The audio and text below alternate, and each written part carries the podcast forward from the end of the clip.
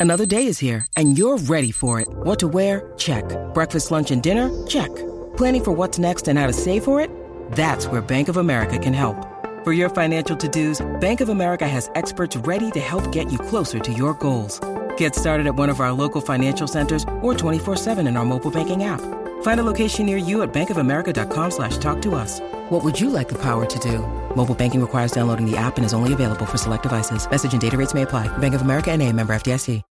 When you need mealtime inspiration, it's worth shopping Kroger, where you'll find over 30,000 mouthwatering choices that excite your inner foodie. And no matter what tasty choice you make, you'll enjoy our everyday low prices, plus extra ways to save, like digital coupons worth over $600 each week. You can also save up to $1 off per gallon at the pump with fuel points. More savings and more inspiring flavors make shopping Kroger worth it every time. Kroger, fresh for everyone. Fuel restrictions apply.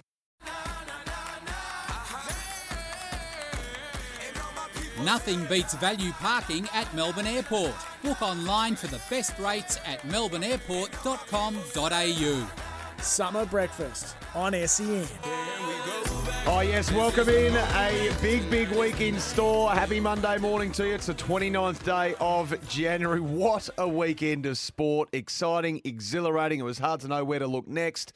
And our McCafe menu, our official coffee partner, has Bharat Sundaresan from SEN Cricket as well, who has a bit of a link with uh, the man on everyone's mind at the moment, Shamar Joseph of the West Indies, who uh, captured all our imaginations yesterday. Jonathan LaPaglia is going to join us, host of Survivor, of course. Another big season of Survivor is about to ensue. Questions without notice. And I want to take a heck of your calls and texts today on the open line 1300 736 736 and the 40 Winks Tempur 0433 98 11 16. It was an enormous weekend of sport as I welcome you in, Mr. Kane Cornes. Hello, my friend. Absolutely crazy scenes over the weekend. Couldn't believe it. It's, it's one of the best sporting victories I've ever seen. And the question I want to ask you this morning, Sammy, and to our magnificent audience waking up to us on this on this nice Monday morning is were you barracking for the West Indies or were you barracking for the Aussies? 100% I was barracking for the West Indies. what are we doing? How could What- you not? What are we doing then? It meant so much more to them than it did to us. That's the obvious uh, comment What are make. we doing? But I was just, I, I was enthralled by the story, what was happening. You, you, well, in my line of work, you, you just, it's natural to barrack for the story. And and they were the story. He was the story. And if you look around at the celebrations they're piling on on the boundary line yesterday, all the Aussie cricket team, social media team, they're all filming it and taking photos and, and documenting it. I think we're all caught up in it. I mean, and Shamar Joseph, we'll get in him throughout the morning, of course. I mean, cricket's got a new superstar on its hands, but how's the backstory from remote Guyana, two days by boat, to, to his little village there, which is a logging village? They only got the internet five years ago. He couldn't 300 walk. He couldn't walk yesterday. and he had a busted toe. and he comes in and bowls 12 overs straight in the heat. Where our fast bowls, and I wanted to get to this after seven o'clock, couldn't bowl more than two in a row, and then had to go off and get a drink. That was extraordinary how soft they were. But he's then gone on to say that uh, there will be times that T20s might come around and Test cricket will be there. I will say this live I will always be available to play for the West Indies, no matter how much money comes towards me. He's he's a he's an absolute hero. Um, but they, they just played with heart. They played with passion. Um, they played like they cared and it meant something significant. Well, Brian Lara, and I- it was captivating. Oh, tears welling up in Brian Lara. Carl Hooper in the ABC box. I don't know if you saw the vision of that. He was a borderline inconsolable. So Shamar Joseph, a logger, a security guard, and he comes out and he's bowling nearly 150 kilometre an hour thunderbolts uh, A yesterday. busted toe. Three years ago, he hadn't even played with a hard cricket ball. He wasn't born when the West Indies last won here in 1997. So this is what I mean. I mean, these are the, the great stories. 350 people, uh, remote Guyana, two days by boat from the port city of New Amsterdam there, and he comes over here and takes seven for 68. And he's just had a great tour. His test debut, he took Steve Smith uh, wicket with his first ball in Test match cricket. So what a journey he's been on. Yeah, is it uh, so? Oh four double three nine out eleven sixteen. Who who were you barracking for? Because I, I was I was like you. I'm I'm not um, casting judgment here, Sammy. I was barracking for the for the West Indies. What what does it, if anything, say about our Aussie cricketers? Is, Yeah. is that is there a deeper underlying meaning that, that they don't resonate? And we've had a lot of calls and texts on this program and others that suggest that, or was it just a just a one off where they were just that captivating? You're barracking for the story. Uh, Test cricket needed it. The summer and the series needed it. Um, let us know your thoughts on that. And then I wake up and Jannik Sinner's won. Yep. Well, what, were you surprised? Well, I suppose you went to bed his two sets down. He didn't look anything like winning. Well, you, you know, well, night. if you thought the other bloke was going to win, I mean, uh, in the end, he he uh, maybe the hours paid. I mean, he broke all sorts of record for time spent on court, uh, games played on Yeah. court. Um, what I was amazed about, and maybe the reason Sinner was able to get up was um, was the connection to, to your former coach. Mark Williams, who was who was in his box, of course. I couldn't find him. He was there. So, so I read the story in there. It was done yesterday that Choco was going to be in the box with Darren Cahill. There's a photo. Is there? Well, he wasn't on TV. The so Darren, must have been the so Darren there's the connection. There's the box, and then there's the sub box. And he I was think there. Choco's. I think he's, He's the in the outer box. Yeah. well, he's got influence because it wasn't the first time. He was there earlier in the week too. But how would the conversation go between Williams and the Italian skier Sinner? I mean, and did No, you hear him? He was definitely there though, because did you hear him sort of yell out at the end? Did the mics pick this? Did, you, did the mics pick Mark Williams yelling out? Um, at the end, I, I think we got the audio somewhere. I might get to a little bit later on, but uh, he, that was extraordinary to, to shout out. Medvedev, you're wrong. Yes, that's right. It was words to that effect, I think. Yeah, absolutely. So um, I had a sleepy Sunday, big day Saturday. How was your weekend? I had an excellent weekend, uh, excellent long weekend. You did the heavy lifting on Friday, Friday. uh, with uh, Josh Jenkins and discussed a whole heap of things, which I might want to back over uh, this morning. So that was good. Saturday was quiet. Yesterday, my niece turned three, so I went down to, to Chad's place. Uh, he lives Oh, about I don't know forty minutes away. Uh, I saw you posted city a little video of and her. she was in- incredibly cute. Yeah. So, um, so that was good. Yeah. So uh, had a good weekend, Sammy. What, what did what did you send through on the group text Uh, last night? That no, we must. That we must discuss. Oh, Masters of the Air. I caught a bit i- of this what yesterday. What is this? This is uh, the new phenomenon that's about to hit us, Kane. It's on Apple TV. It's $250 million they've dropped on this. They're calling it one of the greatest shows ever made. It's Spielberg, it's Hanks, it's Gary Goetzman. And if you're familiar with Band of Brothers and those sort of, uh, the Pacific, those sort of shows, these guys are back. Masters of the Air, a nine part epic based on a book. Donald L. Miller's 2007 book. So about it's about America's bomber boys who fought the war against Nazi Germany, and they have dropped a pretty penny on this. It's it looks. I'm only early days into it, but great storyline, great cast, uh, and incredible flight flying uh, flying How, scenes. how many episodes are you in? I'm only three quarters of the way through the first one. But the the reviews couldn't be more gushing. I read a few uh, reviews from the critics, and they're coming for this in a big, big way. So you're telling me I'm going to have to subscribe to Apple TV now? Well, what got- I'm doing, I've I've had it, I've dropped it, I've had it. I've, I know, I Oh, know. it's a disaster. It's, it's, it's- the real modern day juggling is your streaming services, isn't it? So they give you a free hit though, Apple TV. They give you a They free give you episode. one, don't they? We give you one free episode. This is generous of them. So They're it's an a trillion dollars. Yes, exactly. They give you a little little teaser, and they, they back themselves in, and they know you just won't be able to help yourself, and you'll have to sign up. But what, I'm sure it has a free trial like all the other ones, doesn't it? Just cancel Oh, within 30 Yeah, but after after you've put your email in once, it recognises your email. So it's only you can only do the free trial once. Oh, I'm not saying you I- create I've a fake about- ID or anything. I've got about eight fake emails on Stan, and then signed up to that. But yeah, I just just signed up to Binge. Netflix is there, Prime. Oh my goodness, it's a disaster. But uh, True Detective, I've been Oh, yeah. enjoying a couple of seasons of that on, on Binge, so that's Oh. been good. And I saw Uh, a live mu- performance. I saw a live. I saw a live performance. I got some culture this. into me here, Kane. Don't worry about that. Uh, took uh, took uh, my lovely wife and my mum and dad. Uh, well, I didn't, but it was we all organised it together to see Moulin Rouge in the city Mm. uh, on Saturday night. It's about to finish. Everyone knows the story. Everyone knows the film. A huge musical. My God, I couldn't believe You gave it. it glowing reviews. I didn't know where to look next, to be honest. I didn't know where it was safe to look. dad, Oh boy, boy, was there some? Yes, uh, not a lot left to the imagination there. I can assure you. But uh, big noise, great. Uh, what do they call it in the theatre world? Great score, Kane. Great music, awesome. Um, such an intense show. I, was, I left it just thinking, oh my god. Are you a theatre goer? Not usually? particularly. My wife is, and she drags me off to a couple. But I was glad I went to this. And if people had seen it while it's in town, um, I, I, you'd be you'd have you'd be hard pressed if you weren't entertained. It was amazing. Look at So- you bringing the reviews this morning. There's a couple of love that. recommendations there. Yeah. I'm not sure they marry out Masters of the Air and Moulin Rouge, but uh, great restaurant too, Hazel in the CBD. So if any foodies out there listening this morning, that was a nice little feed as well. So I was, oh, by Sunday, I was just, Very busy. I was just Yeah, back you're a on the different. You're a different man than this time last week. Yeah, well, this You're is true. you're- Yeah, you're- and, and I've put all the weight back on as well. That was a big, big weekend. Probably had a couple too many cocktails downstairs uh, in that bar on Saturday night. So it meant that I was able to watch, you know, the cricket, the men's tennis final. Uh, it was a smorgasbord. Was it Cadel Road Race was amazing with the Kiwi Laurence Pithie winning a, a bunch sprint from a juice group. That was exciting as well. And the Socceroos had a game last night in the round of 16 against Indonesia and got through. So I don't know how we're going to fit it all in today. We're loaded. We will fit it in. And if you want to have your say, uh, what was your highlight over the weekend? Let us know. One 736 um, 736. You know what else I learned on the weekend, which I already knew, but the mic is always on. Oh, yeah, he did himself a mischief. But I, you're referring, of course, to the Lord Mayor of Perth, Basil Yes. Zempilas. Thanks, Basil.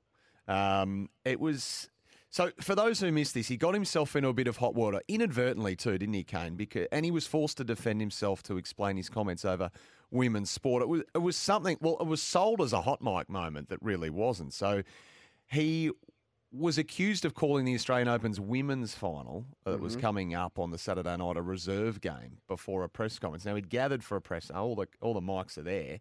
Most of them are on. So you thought he couldn't be that stupid, surely. So he was asking a, a journalist, which was Michael Genovese from Channel Nine over there in Perth, if the tennis is on tonight. And he said, yes, it's a it's a women's match. And he said, oh, it's a reserves game then. So that's why everyone thought, what? How can you mm, say mm. that? But what he was talking about was he'd already asked Michael if he was reading the news tonight, and he said yes.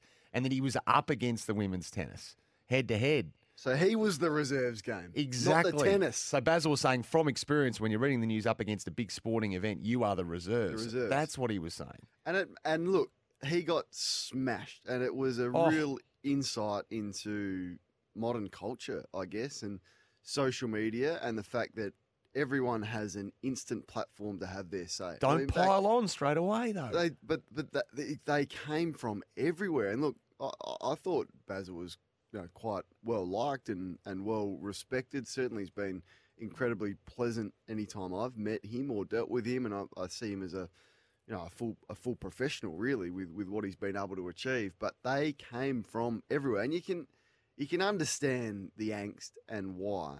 But when you do get the full explanation, when you get the extra added 30 seconds on the vision that we hadn't seen, his explanation makes sense. And I, I, I do believe him. But the fascinating part was everyone's how quick they were to Yeah. rush. I But mean, what isn't did- that- before Twitter? What did you do? Or eh, where did you have your say? It could, you couldn't just go online and you have to write a letter to the editor. I mean, or, or, go on, I don't know, one of the, the blogs on, on the internet before Twitter. But now everyone has that, and everyone has the ability to go viral, regardless of how big your following or your platform is. So yeah, it was it was fascinating. Um, and maybe by the time he did explain it, probably half an hour later, yeah, the bolted. largely the, the damage had been done. Yeah, and I, I felt for him to be honest, and you're right because people just love to be outraged now, and they love to be outraged quickly. So the pylon was extraordinary.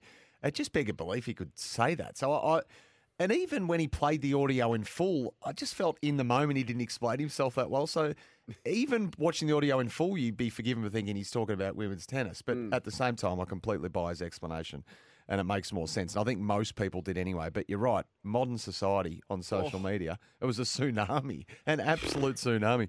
Hey, there was another tsunami as well in town here over the weekend. It was Tom Brady, the You goat. broke you broke this story. Oh, well, the Carlton involvement. Yeah, well, Yes. they tried to get him in front of the players, and that hasn't quite worked out. But uh, the Luke Sayers connection with with the chairman there, and um, they had the chat with Michael Voss. So this is after Robbie Williams, another overseas ambassador, signs on at the Blues. But the best part though was Diesel. Did you see Diesel? Greg Williams uh, introduces himself and says, "I was the quarterback of the AFL." Oh, I thought that was excellent. Oh, that was so good. Imagine like meeting Tom Brady and you're trying to work out what you're going to say. You don't want to make a fool of yourself. Was you don't want to be awkward. And he just goes up and says that. Uh, that's brilliant. But um, I did see Michael Voss got a hug from Tom Brady, and uh, Tom Brady threw the Building, ball to Michael Voss. in Building. the crowd. I'm very jealous of the Blues. Like th- they are star heaven. That's they building. just attract. They attract the stars. Although they can't stop getting players injured in the preseason.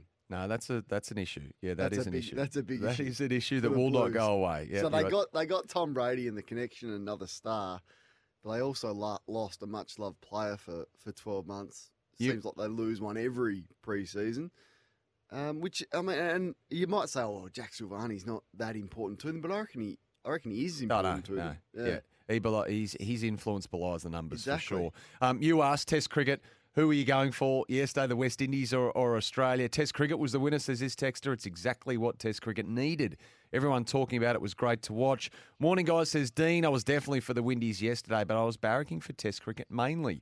The more competition in Test cricket means it's far more interesting, and the game needs more than just the big three. It mm. was great. And Chris, for me, every Australian fan watching on TV or at the game would have had a smile on his or her face with the result yesterday. It was great for cricket. Talking about the big three, though, India and England turned on their own spectacular performance as well. The Poms got it done. Ollie Pope, 196, if you don't did they mind. come from as that, well? That was unbelievable. And then they had their own debutante story as well. They had a, a spinner take seven for um, over there to, to get them to victory. And um, Ben Stokes has said it's their their greatest triumph in his time as, as English captain. So 1 0 England over there in India. Extraordinary. Yeah. So India make 436 in their first innings in India. Uh, I don't have the numbers with me. Bharat might uh, be able to tell us, but not many teams would have won that. No, they were 190 behind, were they not, on first innings? So to Yeah. turn it around, uh, I'm not. Yeah, we'd have to get that. That wouldn't have, oh, rarely, if ever, happened over I wouldn't have thought so. Not not in India, and I just thought that was going to be a whitewash, and we were all for it. I mean, we, we love beating India and England, but we particularly love beating England, and to see them get smashed on the first day or two, we were sort of all for it. And they've come back with an extraordinary victory. It was a crazy weekend of sport, I got to say. Mm, it was. Uh, even Crazy. highlighted by Tom Morris hitting a double ton as well. Oh We're my a lot goodness, what about that? Tom Morris hit 203 not out. Give anyone else a bat, Tom? Unbelievable, Tommy. Him and his partner both made 203. Yeah, there were none for And 400 and something. No one else got a hit. Saw off the new ball and then went on with it. Uh, uh, Jannik Sinner winning uh, last night over Daniil Medvedev came from two sets to love down. The, the Mark Williams influence uh, clear off the text here. Sinner was warming up with tennis balls with red lines on them. The Choco influence coming the, through. Sha- the Sharon that And uh, Choco's you know that Choco's got a hold of him if uh, Jannik Sinner can do hook uh, do hook turns in the city of Melbourne. That's that's also his expertise as well. So keep your texts coming through. Just as we get to our first break, there's one thing I couldn't get my head around with the cricket yesterday. Steve Smith, as amazing as he was, and the kahunas that it took for him at nine for to hit a ramp shot for six, extraordinary. And he needed the runs and he got the runs, carried his bat for 91. And I think he would have gone on to hit the winning runs if he didn't do something that left me perplexed for a long time. Why did he keep giving the tail enders a couple of balls and over? So he was giving Josh Hazlewood two balls and over, or thereabouts, every mm. over to survive. Now you think it's only two balls, but you're unbeaten on 91 or 90, and you've got a guy like Shamar Joseph looking like he's going to take a wicket with every ball. Why would you expose your 9, your 10, your 11 to a couple of balls and over? Well, I've got some thoughts on this. After the strategy of Steve Smith, for as good as he was, like yeah, yeah eventually he's going to have to get up the other end to face the next over, Steve. So it's either it's either you face the whole over, and then on the last ball of the over they bring the field up, Mm, you and you try and hit it. You try and hit a boundary, or you Gilly try and was hit a three to get coverage. get back on on strike. So th- they have to be exposed for one or two balls. But I, I thought he was far too late to get going. I, I didn't think he read the writing on the wall. Well, they don't I have to be had- exposed though. They don't have to be exposed. You can wait until the fifth ball and try and nick a single. I mean, at least at least try with that approach. But Uh, I if mean, you then it's risky. But if yeah, you fail, I know that. I know then that. The, the prospect of them facing a hole over But more so than two balls. But he's Steve Smith and he's unbeaten on 90. He's hitting ramp shots for six I- over his I- I mean, my criticism He's seeing it pretty well. My criticism was more on how long it took him to get going and how long it took him to push the tempo. I mean, when you're five, six down, Alex Carey goes out. All right, Steve, let you're the you're the, you're the batsman that's in. Let let's start Mm. I making. mean, Cummins was coming off a 50 in the first innings. So, I mean, they do bat deep, but yeah, it's just with Hazlewood, it's, it's surprising. Anyway, uh, just uh, an observation from yesterday. You can make yours 1300 736 736. 40 Wings Tempur 0433 98 11 16. Huge show to get through, just as well that we're powered by Kubota because for more than 40 years they've been making tomorrow matter, shaping and building Australia together.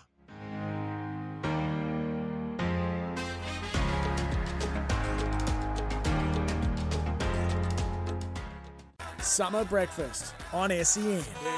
Yeah, just a couple off the text as well. Basil's situation proves we're living in the age of the perpetually offended. That's from Andrew and Thurgoona. And the best one, says this texter about the weekend, is it marks the end of the cricket and tennis season.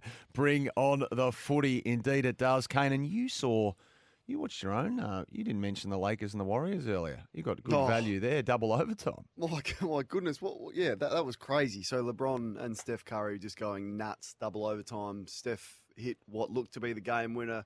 LeBron went up the other end, got fouled, and shot a couple of clutch free throws for a much needed Lakers win. There was some drama in the NBA over the weekend as well after Philadelphia. They were coming up against the reigning champions, Denver Nuggets, and Joel Embiid and, Yep. and Jokic are the two favourites for the MVP. And uh, they sat out. So all the best Philly players sat.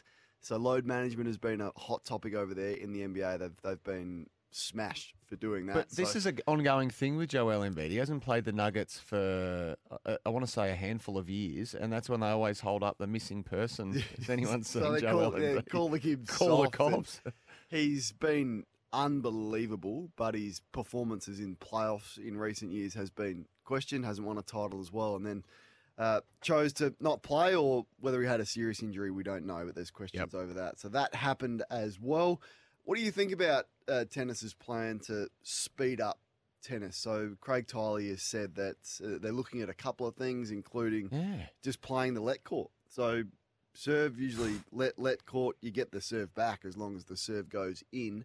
Um, Does it need it? just- it- well, I, don't, I don't watch the t- I tennis. think thinking- it. I reckon it does. I think Right. it's a bit monotonous and a bit repetitive, and the fact that we don't see any variety now in tennis. Everyone's got a double-handed backhand. Everyone's got a big forehand. Everyone's got a huge serve. No one serves and volleys, albeit Sinner was pretty crafty the way that he got back in the match last night. So I think it does. And he's also looking at the, the shot clock. So the 25 second Yep. serving shot clock came in to try and speed things up. But he thinks it's slowed it down uh, because maybe everyone is using the 25, whereas previously they just would have served when, when they were ready. So the, the question is, after watching the Australian Open, and look, the crowds were enormous, over a million Yeah. people went in um, uh, at Melbourne Park for the main draw, which is record breaking, of course, extra day. But does tennis need to be sped up? And is it, are you like me? Like I can, you can easily just miss half an hour of a tennis match and then go back and revisit, Hmm. check the scores, find out where things are at. We'll throw it out there. 1300 736 736. In the NFL, it's conference championship day today it's as happening. well, of course, so it's going to keep coming. Uh, Jevy's in Parkdale. He wanted to talk about the NFL. How are you there, Jevy? Morning, boys. It's Jerry from the 100K. How are we? Hey, good, Jevy. mate. Good.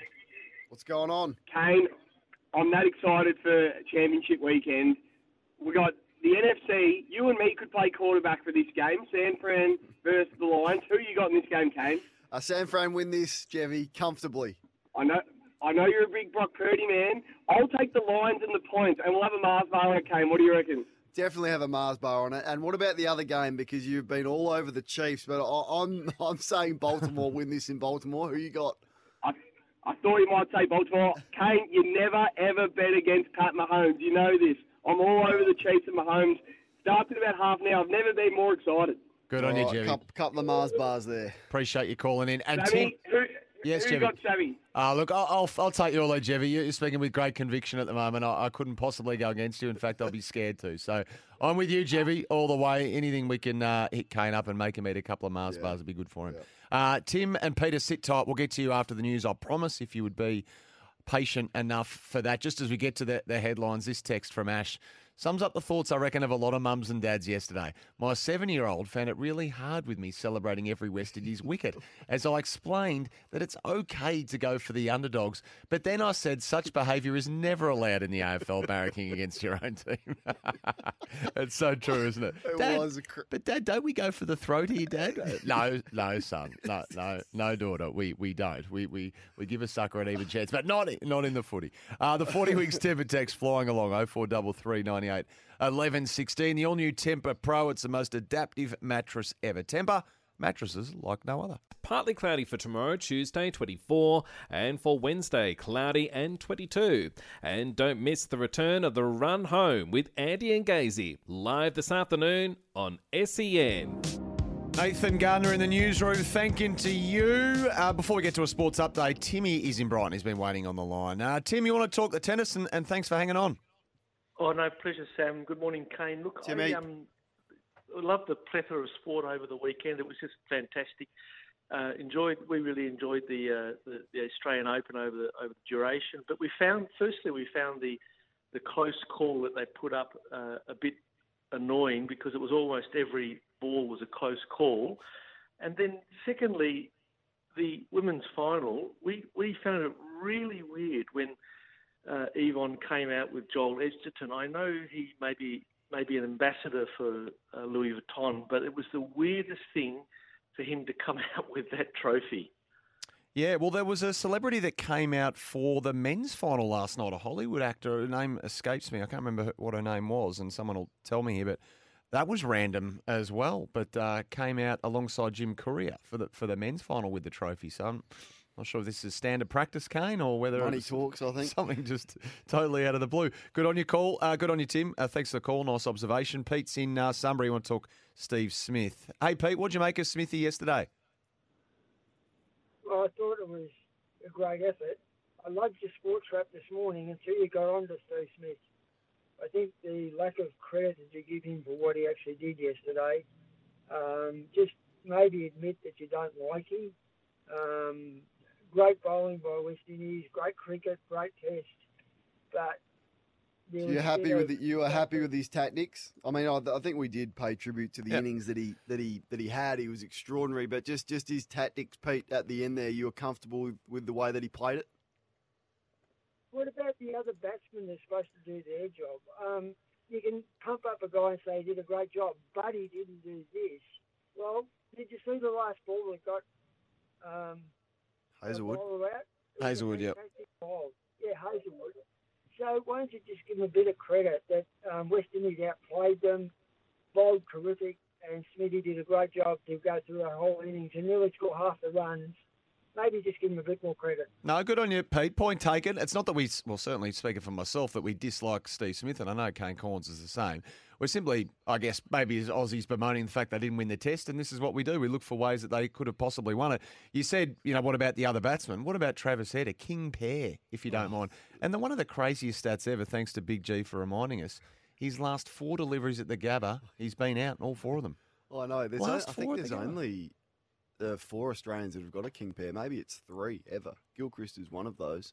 Uh, he hasn't had a good time of it. So further to the Pete's point, if we're looking to lay blame on someone, maybe Oh, it is no, the other batsmen in the, lineup. But we're six, uh, the top six were poor. Yep. uh, across well a large portion of the summer, and, and individuals have papered over that a little bit. But yeah, I think definitely the top six batsmen deserve their, their criticism, and that and that will come. No, batted very well, Steve Smith. Uh, no doubt about that. Uh, thanks for the call, Pete. Uh, sports update: the West Indies, as we said earlier, and we'll do a lot more before we're done here this morning. A famous victory, one they'll never forget over Australia. The final test of the summer yesterday, they won it by eight runs. A heroic performance from their coming of age fast bowler Shamar Joseph, who was playing just his second Test match. He nearly didn't show up to the final. He was injured his toe. He retired hurt the previous day. Copped a, a Yorker on the on the uh, on the toe from Mitchell Starc.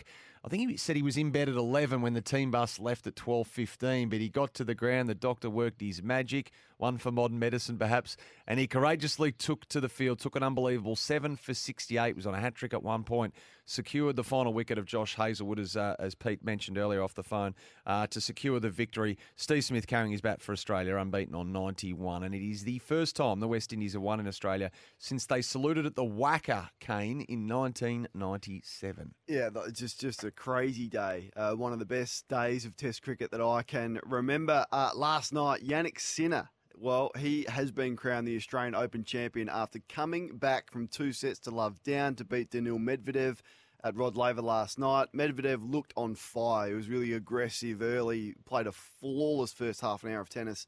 He won the first two sets before Sinner won the final uh, three sets 6 4, 6 4, 6 3. And Medvedev, as you, you pointed out, had spent, think it was extra five or six hours on Yep. court throughout the duration of the tournament. And, and perhaps that, that came back to hurt him. Uh, Aryna Sabalenka. Um, she won the women's title on Saturday night. She was so dominant in 72 minutes. So you'd be a bit flat if you paid a premium price for a ticket to the final of the women's. And, No, and this is sport, though. You don't know what you're gonna get, Kane. Well, but but sh- this is the question the I've beauty got of for it. you. Should the final of the women's at Grand Slam be best of five sets? So Oh, you're guaranteed. this- I haven't heard this question before. well, you get well. It comes up for this reason. You'd be that short, and it happens often in in the women's final, and not just the women's final, but we've had some walkovers in the men's as well. Um, you'd be flat if you the cheapest ticket was five hundred bucks. Yeah, well, You that's the beauty. Oh, I say that's the beauty of sport. You're going to get a right. classic or you're going to get a dud. You can't manufacture and engineer everything. Sometimes you're going to get the weird and the wonderful, like we saw at the Three cricket yesterday. point one five million in prize money for seventy six minutes. Speaking of minutes, Medvedev, you mentioned, became the first player to spend more than 24 hours on court during a single Grand Slam. Good so effort. he went through the, the barrier, that is for sure. Collingwood defender Isaac Quaynor is on a five year extension Kane with the Maggies. That keeps him at the club until the end of 2029. Young man, superb player. Very good player. Five years, okay? Oh well, that's just the modern. That's the modern way, um, and he's deserving of that five-year deal. He's incredibly important for Collingwood and, and plays a vital role. So Mm-hmm. yeah, I, I don't have too many issues with that uh, with that five-year deal. Socceroos advanced to the quarterfinals of the AFC Asian Cup after a four-0 victory over Indonesia at Doha overnight. We Mm. we sort of over overlooked that one a little bit with everything else that's been going on, but you rightly pointed that out for us this morning. Yep. So well done to the Socceroos, going well. Stroke of luck with the first goal, but then they poured in, and that had been the problem. They hadn't been finding the back of the net, Kane. So maybe just a this is just the tonic they need to really kick into gear over there. New Zealander Laurence Pithie timed his sprint perfectly to win the Cadel Evans Great Ocean Road Race yesterday. Pithy won the reduced bunch sprint. Photo finish it was too. He didn't know for minutes afterwards, waiting past the finish line. And then told he had won on Sunday on the Geelong waterfront there. It's his first World Tour victory, Kano. South Africa have beaten Australia. What happened here by six wickets in the women's T20 series at Manuka Oval yesterday? The series is tied one all. Indeed. And we mentioned England beating India 28 runs. An unbelievable turnaround in this test, the first of five, thankfully, for cricket fans around the world. If this is a sign of things to come, we're in for an absolute treat.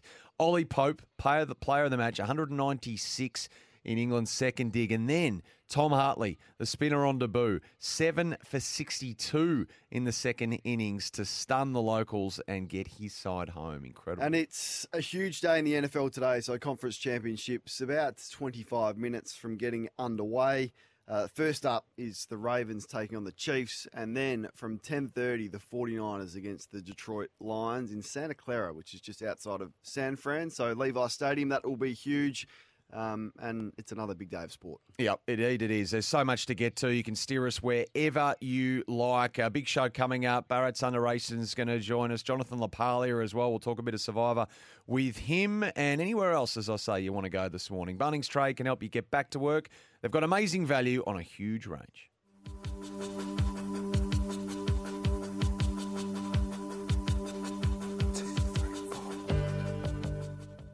Breakfast on SEN. Yes, indeed. A heap coming through off the text. The phone lines are busy as well. It's a Monday after the Australian Open. Normally signals the start of the footy conversation, but there is so much sport happening domestically and abroad, and it continues, uh, of course, today with the conference championship games in the NFL. Kane. Just on that, there's a, a video going viral at the moment. Uh, Mahomes is trying to warm up in the end zone uh, in Baltimore. It must be his usual position where Yep. he warms up. And Baltimore's kicker is also trying to warm up, Justin Tucker. So there's been a bit of byplay between the two before Travis Kelce just walked over to the kicker and says, You got to move because this is where Patrick Mahomes warms up. He kicked his ball off the line. This is Kelce, uh, and chucked his helmet out the way so his quarterback Mahomes could warm up. It's Wow. so it's it's already started in this. Of course, uh, Travis Kelce's been a prominent player for so long and famous, of course, this year for his relationship with Taylor Swift. But no one gets in the way of, of the two they, time. they get half a field each. They've got the whole. They've got the whole field. Like there's How's so much happened? room. They're both found themselves in the same spot. I'll send you the video. It's Baltimore's home ground, and Mahomes just walked in there and kicked the kicker out of the way to try and warm up. But um, yeah, hey, we doing pull your socks up this morning? I think when we- when, uh, when, oh. when have we got time to do that? That that is. That's out of six fifty. I've got here. Yeah, fire away now if you want. You got an Well, early one. You're itching I've to kept, get one. I've kept some receipts. Oh no, Sammy, I've kept. I've you're looking kept at me intently here. I Well, I've kept some receipts here because I did have the strong opinion about Sam Walsh and Connor Rozee for a couple of years there in, in their first seasons, and you know, I had some strong language, which was probably a little bit too strong that Carlton picked the wrong guy and that they should have gone for Connor Rozee. And uh, of course, in the first couple of years, that wasn't looking great for me. Uh, it's looking a little bit better for me now, but um, the great John Ralph wrote a column in 2021, and it said Kane Cornes, you were wrong about Sam Walsh, and he's sort of had a fair crack. Um, he says the but this is from Kane. He seems like one of those hot takes that he never really believed. Um, the column in, in 2018. I just noticed. I just noticed the Herald Sun today have done their ratings, their player rating for 2024. So they've rated every player. Uh, Nick Daicos is number one at 94. Now they're going to reveal this club by club today. It's it's Collingwood, but in the piece they've revealed their top 12 players that they've rated uh, in the league. Now this is Glenn McFarlane and John Ralph. Is this trampling over the top 50? And John Ralph. Well, I don't know. To be This I Robbo's it- top 50 had some Well- shine taken off it with this. Oh, it, it, they said they're doing it in the lead up to Like Robbo's top 50. Big but, I, teaser. but I did notice that, that John Ralph actually had Connor Rozee rated the same as Sam Walsh. And in fact, he's named him before Sam Walsh in the top 12 on 90 ratings points, according to their new little system. So the criteria is 2023 performances, expected improvement, their role in their given side, their progress over summer, club intel, and a little bit of old fashioned gut feel. So I'm just going to wait for the apology for John Ralph, who said that I was completely wrong and sort of mocked me in this column and, and has accused me of making up this opinion for clicks, essentially. He's actually rated Connor Rozee over Thr- Sam Walsh. So it's three, amazing. Three years on, you've got the printout of his column and you've come for him. That I've is- got the is- receipts. that is- I've got the receipts. All I don't.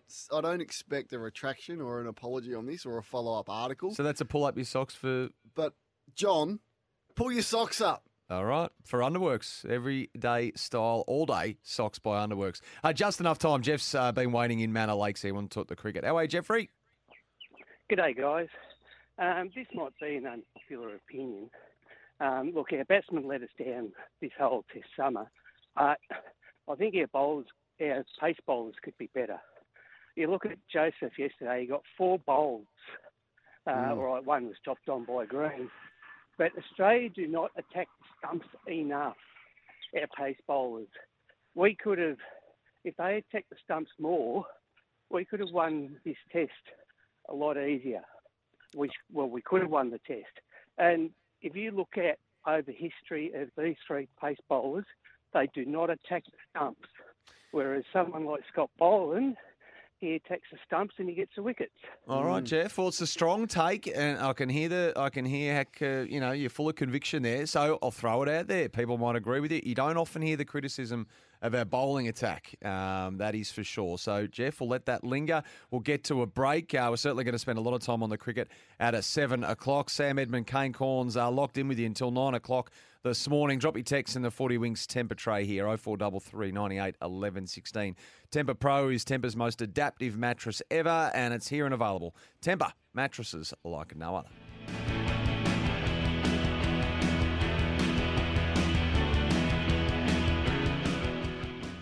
Summer breakfast on SEN. Pull up your socks.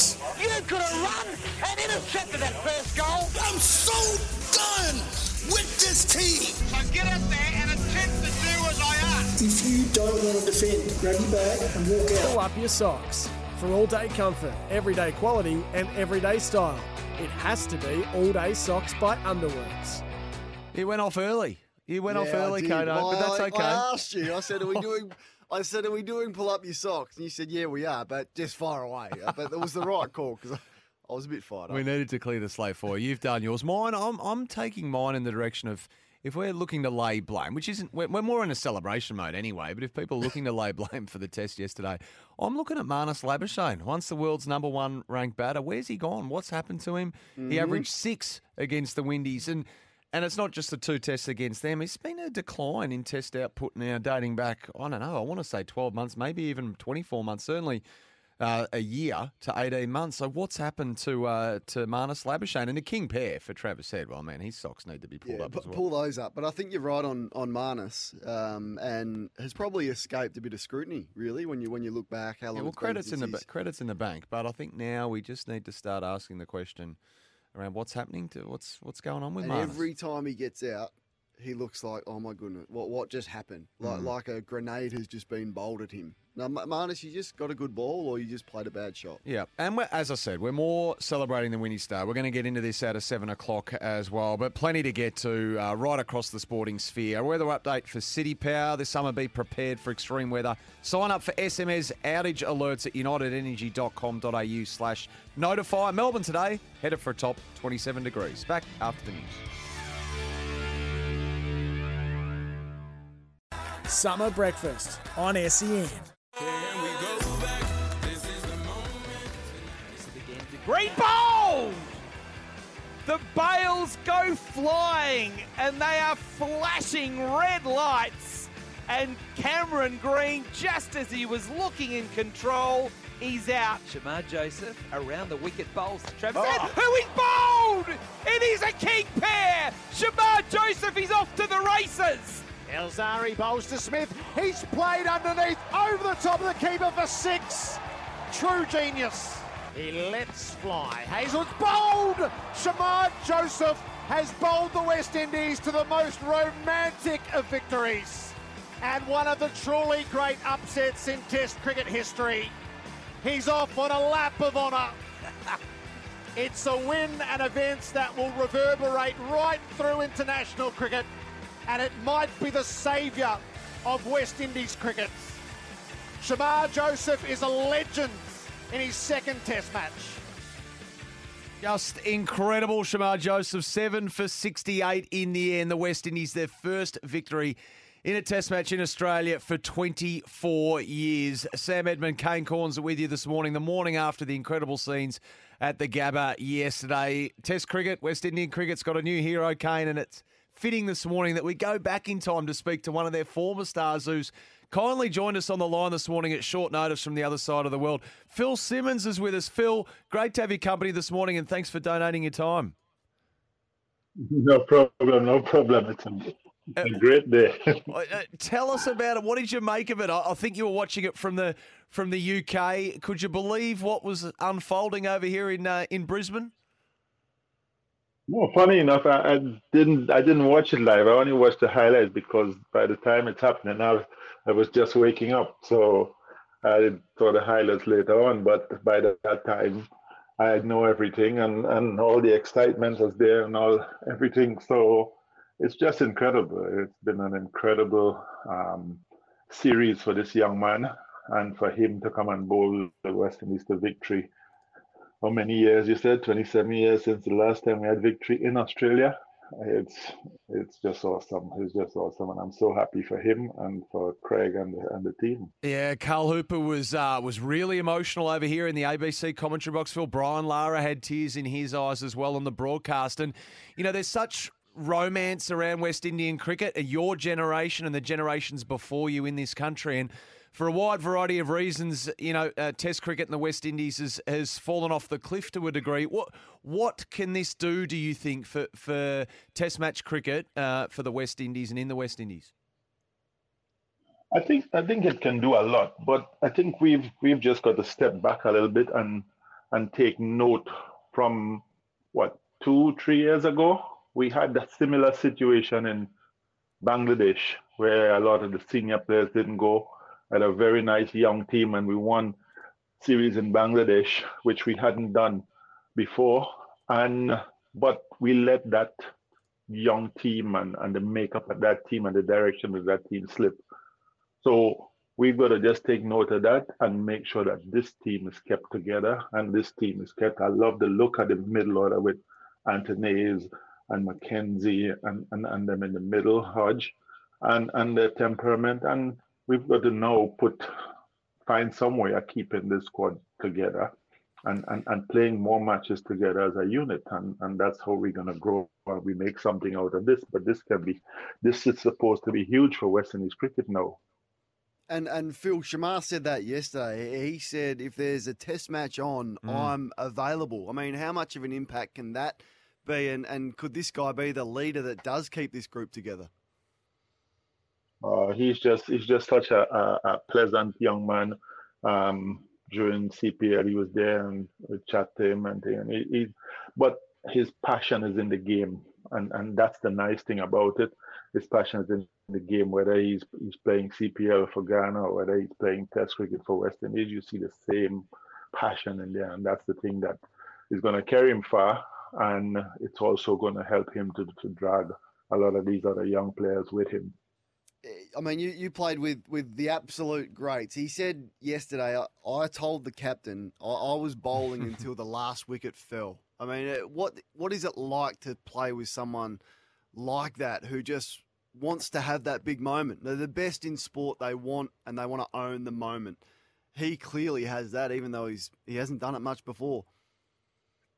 Well, that's it. He has it, and I remember one series with someone just like that. You know, um, we came out against South Africa in Barbados, and um, Ambrose kept begging, Courtney Walsh kept begging for the ball. We we need to bowl in this session because South Africa were on top of us, and we needed to to win the game. And and it's the same thing with him, having been hit by one of those spears from Starc on your toe. Um, a lot of young players might just say, well I've done my bit so far. I'm, I'm only young, but he put on his boots and he went out there and did what had to be done.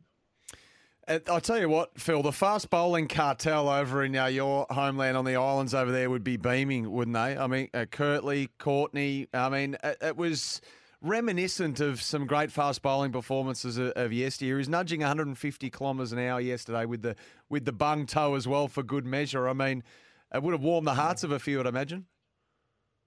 Yeah, yeah, definitely. I can imagine Curtly's face. Uh, he's over in um, Bangladesh doing some commentary. I could imagine him watching and and jumping off his seat at, at that things like that. He loves to see, he loves the attitude like that. So it would be great. And I think all the fast bowlers, Michael Holding, um, Courtney Walsh, Joel Garner, all of them would have been so pleased to see his attitude when he had the ball in his hand and, and just his attitude about Test cricket in itself. Mm. Mm. I bet they would have liked a pink rock as well, Phil. I mean, did, do, do, you do you like the day night setup? Uh, yeah, yeah. I think I think it's cool. I think it's nice. Um, I I enjoy watching it. Um, and I say in, in most of the games the, the the ball rules, but it's it's exciting. It, it, changes things, and the other part too, it gets more people in later in the evening and things like that. So I like the the day night test matches. I think didn't Curtly famously took seven for one here uh, going back. What would he have done with a pink ball, uh, Phil? He would have been. I wouldn't like to face Curtly at eight thirty at night at the Gabba with a pink ball. It'd be menacing. I like to face any of my fast bowlers with a pink. Very well done. Well, Phil, we'll let you go. Oh, where, where do we find you actually specifically, and what, what are you up to uh, at the moment? I'm actually enjoying home life. I'm in London and uh, just relaxing. I go off to PSL in a couple of weeks' yep. time, so yep. just enjoying the family for now. Fantastic, Phil. Well, great to have you on at very short notice too. So we, we really appreciate that, and a, a pleasure for both Kane and I to talk to you this morning. And uh, and well done and on uh, on some of your countrymen, and, and I'm sure a test win that'll live on for a long, long time. Yeah, you just you just took me away from my third glass of champagne, so yep. that's all right. Good man. We'll let you wait no longer. Phil Simmons joining us on the line from London over there. 26 tests for the West Indies and 143 ODIs. Very, very crafty player, Kane. How watchable was he? Yep. Great fielder. He was... um, they were right in the heyday um, when we loved it. But I mean, they just played with freedom and flair and uh, an enjoyment on their face. Like their, their faces just light up, yep. and they were so thrilled. The gold chains, and, the big celebrations, uh, the acrobatics the, in the field. I loved. I honestly, I loved the way that they play. But but when it was their turn, they stood up and they stepped up. And for Joseph to bowl twelve overs in a row, where our fast bowlers were struggling to bowl two, before they had to go off and change their shirt and get another drink. I mean. What, what what what has happened to our far? Are they not fit enough? Like on day three, Hazlewood and Starc were really battling. Like you're playing Test cricket in Australia. It is a summer sport. You get your drinks after the end of every over when you're on the boundary line. Why do you need to leave the field? I know it's hot. I know it's humid. There's tough conditions, but I mean we get some horrific conditions in India and other places. It's a summer sport, and Joseph comes out and bowls 12 overs in a row. Mm. So I mean, the, the, it's it's tough to criticise our, our bowlers. I think largely the blame needs to go on our top six for, for the loss of this test match and, and the performance. But I was just watching. What, what are they leaving the field for again? It was very Even Lyon. very hot, very, very, very warm. It's a summer sport, Sammy. Yeah, Like, it is. Can you not it is. prepare yourself to bowl? There was some suggestions. in a row. Yeah, some suggestions they were gaming the system and, and, and such. Ugh. So certainly raised the eyebrows uh, of a few. And but where does it come from from the Windies? Oh, by the way, there's a there's been a score in the NFL conference game. Do we need to provide a spoiler alert here? Spoiler alert Well, if you don't want to know it. If you're going to watch this later on, but we're a sports show and we give you updates on live sports. So anyone who has a crack at us for telling you the score, you're at the wrong place. we're going to tell you the live score. All right, we are on. a sports. and who watches replays now when you've got the internet? Anyway, Travis Kelce has just caught a touchdown. The Chiefs go up early. 6-0. Who else? Mahomes to, to Kelce. Th- Was that this the end he was warming up at? well, I don't know. This game's got everything. There was a fight before the game. They're kicking the, the kicker off his own field. It's extraordinary. So uh, this is going to be an epic, I would have thought. But um, yeah.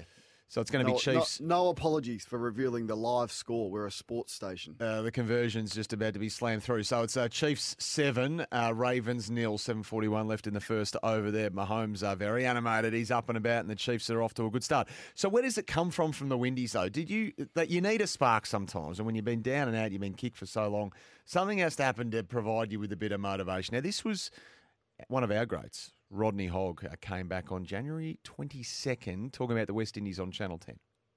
Let's not beat around the bush. They were hopeless. Uh, we should have two divisions now. We can't have these weak sides coming out here. Mitchell Starc with a brand new pink ball, he's going to run straight through them. Um, so I wouldn't think the game would go any further than three days. They're pathetic. Well, I look back at the West Indies of old, and we're down stretching on the ground, and they're running past in speedos, and I'm going, gee, look at their muscles. These days, the West Indies, they'd be running past in overcoats.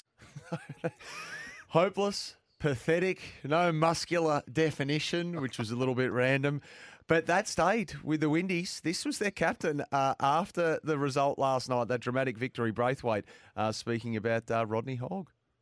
I must say, we had two words, you know, that inspired us in this last match. Mr. Rodney Hogg said we're pathetic and hopeless. So, so, so that was our inspiration. We wanted to show the world we're not pathetic. And I must ask him, are these muscles big enough for him? Are these muscles big enough for him? that is one of the great replies. But he, I mean, Rodney wasn't alone, was he? We were all predicting how many days is it going to Yep. last. Well, I remember we had Adam White on um, on Friday with uh, Josh Jenkins, and when they were six for fifty odd and paying nearly sixty bucks with, with, with betting markets around the place for, for the win, you thought we're going to be all home by Saturday here watching this test, and then it all turned around. criticism towards the crowd? Three thousand day Well- four at the Gabba. Well, only mi- 900 odd showed up for the first ball, Robert Craddock is riding, and it swelled to 3,000 by the end. But I think it had poured in the morning up there in Brisbane. Looked like they weren't going to get a ball bowled, and it was going to be highlights all day. So maybe people thought the modest total, pouring down anyway, will stay away, and then people made other plans by the time the sun had come out. But yeah, it was, at- right. it was a shame. We're asking you the question this morning: Who did you find yourself barracking for? And if you were like us, we were barracking for the West Indies. And what does that say about our Australian cricket team? Or was it just one of those freak sporting events where you're just drawn to what the West Indies have done? Uh, Pat Cummins spoke after the game. Even he reckons he was a little bit happy to see what the West Indies have done. I mean, the, yeah, they, outplayed us. They played brilliantly, um, and yeah, I know a lot of the talk was coming to this that you, um, you know, there, there's some debutants and some names that haven't travelled over here before, but uh, you know, once you put out an international eleven, uh, you know, you know it's going to be tough, whoever you're playing, and they were fantastic. They've created a couple of new superstars that we didn't know about before the series, and as a cricket fan, as a Test match cricket fan. Um, yeah, there's a part of me that was happy to watch. Kane, look at the schedule of our bowling cartel over the past 12 months. I think you need to cut them some slack if they're feeling a bit tired. Hopefully, some fresh blood for the Kiwi series next month. Ron, Kane, the Aussie bowlers bowled around 1 million overs this past cricket year. The West Indies bowlers bowled around 50 overs. Take a rest, boys. Uh, a few of these texts coming through. They've bowled 14 overs each in, in the innings, uh, around about. Oh, well, that's what they did in, in the one that I'm critical of. If you cannot get yourself together as a professional athlete to bowl more than three overs in a row and stay on the field, like you, you get drinks breaks, you get lunch breaks, you get the tea break, you get a drink after the end of every over as the fast bowling coach comes around with your water bottle, you get a rest. You need to bowl six uh, six balls in and over. I, I couldn't believe the amount of times they were leaving the field. Kane, And thought seriously. s- serves them right. Think about the last 12 months. Those guys have played almost every test. India, That's your Ashes, job. That World your- Cup, tours, silly job. ODI, T20 if they're series not in between. ready, that then that's the selectors' issue. If, if they're not ready, we, we have a number of fast bowlers that haven't had a run uh, throughout this summer. Then there, then there's the criticism at the selectors if the fast bowlers aren't ready. I Where's couldn't believe Boland? it. Where's Lance Morris? I mean, It's I couldn't exactly believe right. Boland didn't get a crack or the wild thing at a Lyon- particular point. But Hmm. Nathan Lyon was leaving the field. Like, c- c- that- and you're right. Were they trying to game the system? And did that come back to bite them? Because when Joseph, who's hardly ever played, can bowl 12 overs straight in the same conditions and win the Test match single-handedly for them, I think you need to look back at that day three and go, what, what, where, what were our fast bowlers? Off the text, if that was England or India, everyone will be up in arms about them going off. Get your drinks on the boundary or don't bowl, says this Correct. texter coming through. Uh, Shamar Joseph, though, speaking of bowling, was the story uh, yesterday. We'll hear from him on the other side of this break. You can get involved with us here, though. 40 Wings Tempur, 0433 98 11 16. And have you cobbled together some sort of winners and losers manifest from some- the weekend? Some weekend winners and losers. Is a big weekend. A few relate to footy because the footy's been overlooked, but uh, uh, we we got to touch on the Western Bulldogs review, which finally came through. Oh, we So did wanna- that big time on Friday, but yes, we can back up. Uh, Nick over that for Daicos sure. features in Yes. the winners and losers. Not sure which side he'll be on, um, so we might do a, couple of. Those I've got a fair of idea where you might be going there, but I like the intrigue Mm. just the same. Uh, keep it locked here. Summer breakfast. Sam Edmund and Kane Corns with you. We're powered by Kubota. Take on any job with Kubota's mowers, tractors, and land pride attachments.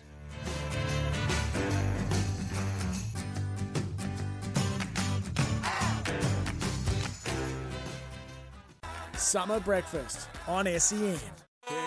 Oh, Kane's put the Aussie quicks in the gun. Uh, perhaps just uh, not navigating the heat as best as they should, but a lot of sympathy coming through off the text for what it's Oh. worth. Uh, Kane, Queensland humidity turns men into mice, says this text. it didn't turn Shamar Joseph into a mouse. Well, different conditions maybe. Daryl was at the Gabba yesterday though. Not many were, unfortunately. That was the one uh, shame in it. Maybe about three thousand by the time uh, Shamar Joseph took that final wicket uh, and the scalp of Josh Hazlewood. But Daryl was there and he joins us. Daryl, what did you make of it? It must have been incredible. It was unbelievable, guys. Yeah, we, we woke up and it was just pouring down rain. And we we're thinking, oh, should we go in? Shouldn't we? And we thought, oh, we'll go in, check it out. Thank God we did. You know, we woke up at the Gabba and, um, gee, it was humid. It was very humid day. And, um, we sat next to a group of Protestant all people.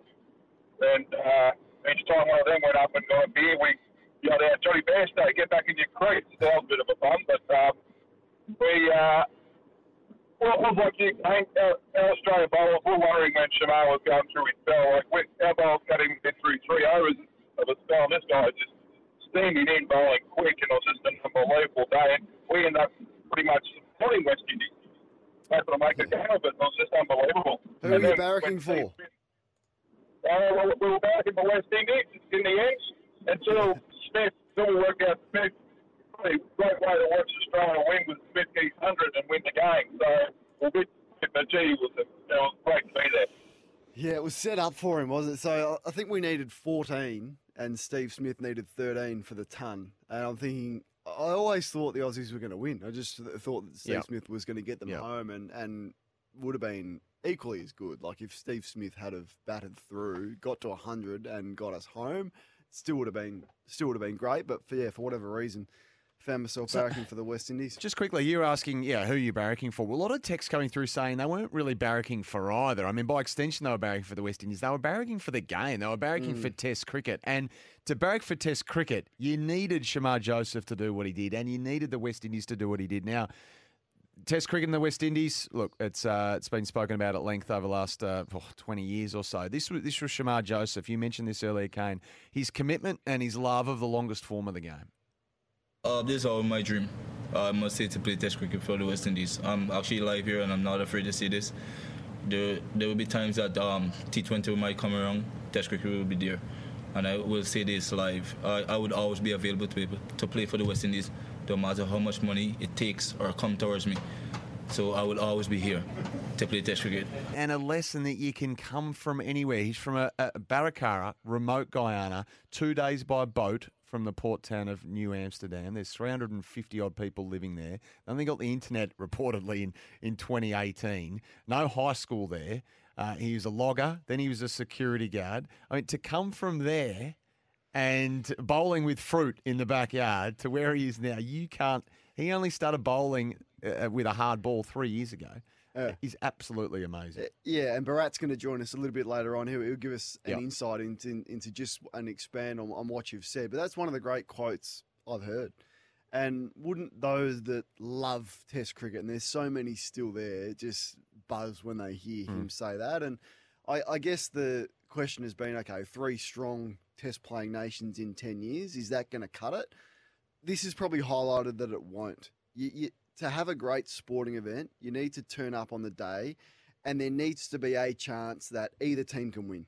I think that's what makes a, a good event. Now, the, the one team will always be favourites and sometimes heavily favourite, but there needs to be at least a small chance that both teams can win. And to have that happen um, has been you know the greatest thing for, for Test cricket in some time. And I think that highlights that. No, we can't just have three strong nations. We need eight. A lot of people texting through saying the decision to declare at nine for was arrogant as well, and quite a few people texting through to say no doubt the Aussies didn't pay them the respect they deserve. They got sidetracked by other issues like the Australia Day uh, kerfuffle as well, and political issues going in. Um, so maybe we just underestimated them, perhaps as, as simple as that as well. Um, before we get to the news, mix in uh, Airport West here, Kane. Uh, Mick, morning to you. Yeah, good morning, boys. It's exactly what you just said, Sam. They- They just underestimated the West Indies. You heard before the series started, they'd already written West Indies off. So for West Indies to come out and do what they did, they, it just came down to one word, belief. So mm. they knew mm. they could do it, and they had a young squad, and they were playing best team in the world. They just Australia just underestimated them, and they deservedly got what what was coming to mm. them. So you know, good on them. And there's no excuse about how many test matches they, they get paid squillions of dollars. There's no excuse. Okay. Well, and, and a lot of with a lot of the test matches have been like for those pointing out the fast bowlers' workload. I mean, the, the test here in Adelaide lasted two days, two and a bit. I mean, they, they've they've had enough rest. Um, isn't momentum crazy? I mean, we talk about this throughout the AFL season always. It's like a force in sport. Like, so the momentum that they created, and, and Mick's right, the belief, but also momentum is a crazy thing in sport. When once you have it, and when you can ride the momentum, regardless of whatever sport it is, it does some some crazy things, and we see that highlighted uh, every year. But that was that was another thing that stood out to me yesterday. Oh, I can't wait for the third test decider. Oh, right. That's Couchy and Watsonia. yeah, that's, that's unfortunate, Couchy. Uh, Baltimore have scored. Uh, the Ravens seven, Chiefs seven. Late stages of the first quarter over there. So we'll keep an eye on that uh, conference championship game uh, between the Chiefs and the Ravens. It's on as we speak. Uh, Nathan Gardner's got the news headlines, Kane. We'll grab ourselves a McCafe coffee and be back in a short moment. Always thought we were a chance. Um, I was hoping that he wasn't going to keep coming. It was a pretty good effort that in, in this humidity. Um, you know, I'm just batting and I'm cramping pretty much my whole body right now. So for him to just keep coming and bowling close to 150 um, was pretty incredible. And then Alzarri, the same up the other end, he kept coming as well. So. Um, yeah, it was. I, I I always believed that we could get there. Um, you know, Josh is no mug with the bat either. Uh, Gary's been batting as well as he has, I reckon, in his career, and you know, played well in the first innings. So, you know, plan was kind of with Gaza just to bat normally, and then when Hoff got out there to try and take four balls and, and leave two for Hoff, and you know, maybe I shouldn't have given him two against Shamar with him on fire. That's questionable, perhaps, but gets tough when it, when it gets down to that period there. Uh, we debated that earlier. Should he have been leaving the two balls for Josh Hazlewood to face Shamar Joseph when the man was on fire and, and looking like taking a wicket every single time he steamed it in 150 clicks? But it is difficult. We know that. But I mean, could have got to the fifth, try to engineer a single. The man was 91 unbeaten at the close. But look, it's hindsight. Could have, should have, would have, didn't. It was all set up for Steve Smith to be the hero and hit the winning runs. I thought, wouldn't that have changed the narrative? And maybe it's already been changed around, you know, him needing the runs. He got those and he will make a good fist of it at opener. But um, only Travis Head and Dave Warner made tons in this uh, summer cricket season for the Aussies, which are the bare facts at the moment. So the batting just hasn't been up to scratch, hasn't, unfortunately. No, it hasn't, and it obviously uh, often just one person's innings has uh, overshadowed the rest and uh, alleviated them from some criticism. So that that was where the problems lied throughout this summer. If there was any criticism to be had, and when he when he hit that ramp six, we heard the call from, Oh, from Gerald. I thought that was, that was ex- extraordinary. I just the only criticism, as I said before, was I thought he took too long to get going. I Mm. didn't think he read the writing on the raw- wall when we were six and seven down, and he needed to push push the boundaries a little bit um, more often than what he did. I, I thought he took too long to get going. Steve Smith. Big year ahead for the Australian cricket team. Boy, boy oh boy, it's going to be huge. Um, Kane, your winners and losers. You've done some scribbling down over the weekend. Such a massive weekend of sport. We've had. We've had everything. Footy preparations ramping up now. We've had the tennis. We've had uh, the cricket. We've had the cycling. We've had absolutely everything. We've got the NFL at the moment. You've cobbled together a, a, a well. Uh, you've got a column split down the middle of your page there. You have got your winners and losers, which uh, I'm interested to have a little um, listen to after this break. Actually, I know you've, but there's a lot of notes there in front of you, so I'm looking forward to this. Uh, SEN Breakfast is for Melbourne Airport parking. You can book online for the best rates at melbourneairport.com.au. Back in a moment with Kane's observations from the weekend of sport.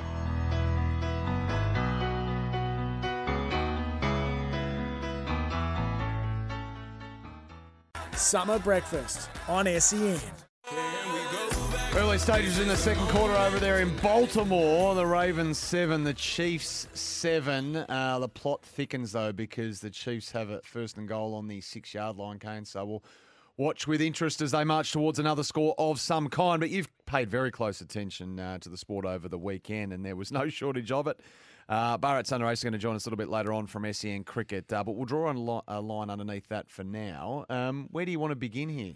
I thought there was winners and losers everywhere, and I want to get your thoughts. 0433 98 11 16. Your weekend winners and losers from the world of sport. Um, I mean, we've we've done a lot of cricket, but Shamar Joseph, doctor, weekend winner. yes, like what he a, what a mentioned him about a hundred times. Yeah, what a Uh, performance hang from on, the doctor. Hang on, but there was there was I think someone said it anyway. Obviously, a little bit of modern medicine, just to maybe a needle or maybe a needle or two might have intervened at the at the Gabba to get him up, which is nothing 100%. nothing wrong with that. Nothing untoward there, so he was a winner. But what about Darren Cahill as a winner over the weekend? Now, now this guy, uh, are we we giving him enough credit? Of course, the son of the legendary Port Adelaide coach John Cahill, uh, played some footy, then was on the pro tennis circuit, has turned himself into one of the most renowned tennis coaches we've ever seen. So, of course, guided Lleyton Hewitt to the world number one ranking, Andre Agassi, Simona Halep, and now Sinner seems to be well on his way to be the best player in the world. And I thought his coaching last night And Mark sort of- Williams is coaching as well. and and Choco Choco there as well. But if you're going to have a weekend winner, Darren Cahill, what Oh, a yeah. performance! What a performance from him. I thought another. It wasn't on the weekend, I don't think. Might have been on Friday. Was was Nick Daicos for, for his tackle on Nathan Murphy? Why is he a winner? Because if he had done that in a game, for those that you have, have seen it, and the crackdown from the AFL on sling tackles and driving the head into the ground, I'm going to say three weeks. So Nick Daicos is a winner. Why is he a because winner? he performed that tackle at training and not in a game. What? If that was in a game, three weeks ineligible What- for the Brownlow. what are That you was even a talking about? nasty, That was a nasty tackle. So get it out of your system now. Is that what is That's that your just- thing? he's a winner. Yeah, if, Well, if maybe he had he's- done that in round one, Well, it's a habitual then. You've got to lesson. get out of those habits, though. And what about the fact that he put his most vulnerable teammate uh, uh, in danger of never playing again? Well, and that's the other thing. Does that make him a winner. loser? No, that's the reason he's a winner because that could have been really nasty for Nathan Murphy, who's had his issues, but from what I've read, and you'll be able to tell me, has escaped with no serious issues. He there. returned to play out, but I just So, think, geez, he's that's a, why he's a winner. Only by by incredible fortune is he as a winner. Another winner, day night Test cricket. It's just better, is it not? Like more of it, please. Like I, I I get the, th- the the theory that the novelty could wear off, but if you're looking at winners and losers over the weekend, Test cricket, but day night Test cricket is just better. Mhm. It looks better. More happens. There's more action. It's in a better time slot. The pink ball's magnificent. It's fairer for the bowlers over the batsmen, where everything has been skewed towards the batters. So weekend winner day night uh, Test cricket. There's no doubt about it. Shamar Joseph, we've touched on. Uh, he was a he was a winner, as were the West Indies for their first Test match win on Australian soil since 1997. Losers, the Australian batsman, no doubt. Travis Head is the third Australian batsman to get a king pair. You touched on Labuschagne. You want him to pull his socks up. Green's just not good enough to be a test number four.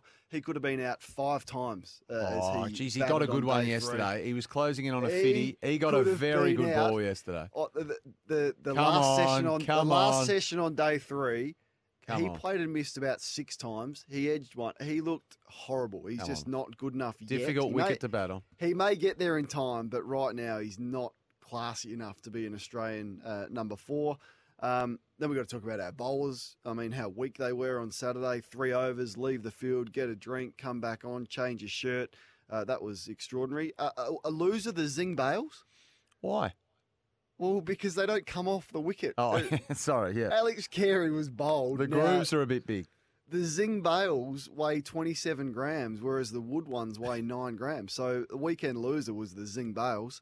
Uh, I thought the Australian Open with the, the fizzer of the women's final, if anyone paid minimum 500 bucks to uh, see that game Hmm. and they got 76 minutes, you're a loser.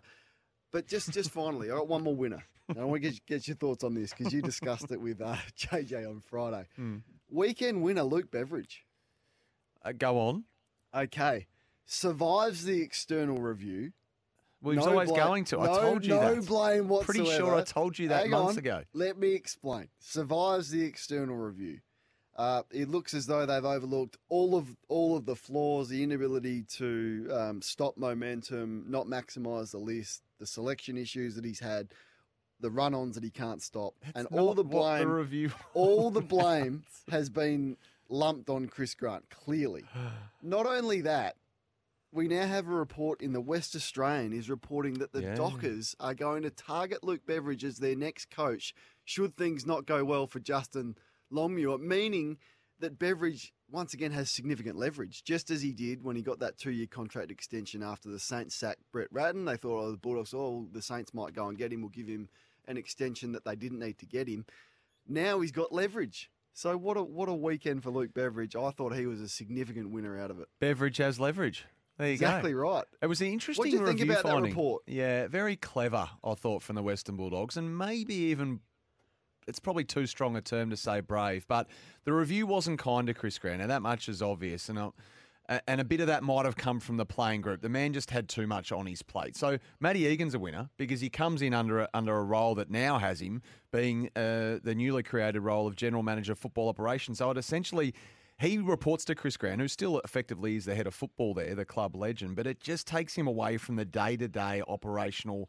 You know, out of the weeds, so to speak, that he was finding Mm. difficult to juggle with everything else, everything else going on. Is So- it sustainable, Sammy? I I'll think so. give you- I think this I'll- is more of a pre-COVID setup. To be honest, I think this will, this is sustainable. This is certainly more sustainable than the than the former. I'll, because I'll give you three months, the over or under, before Chris Grant.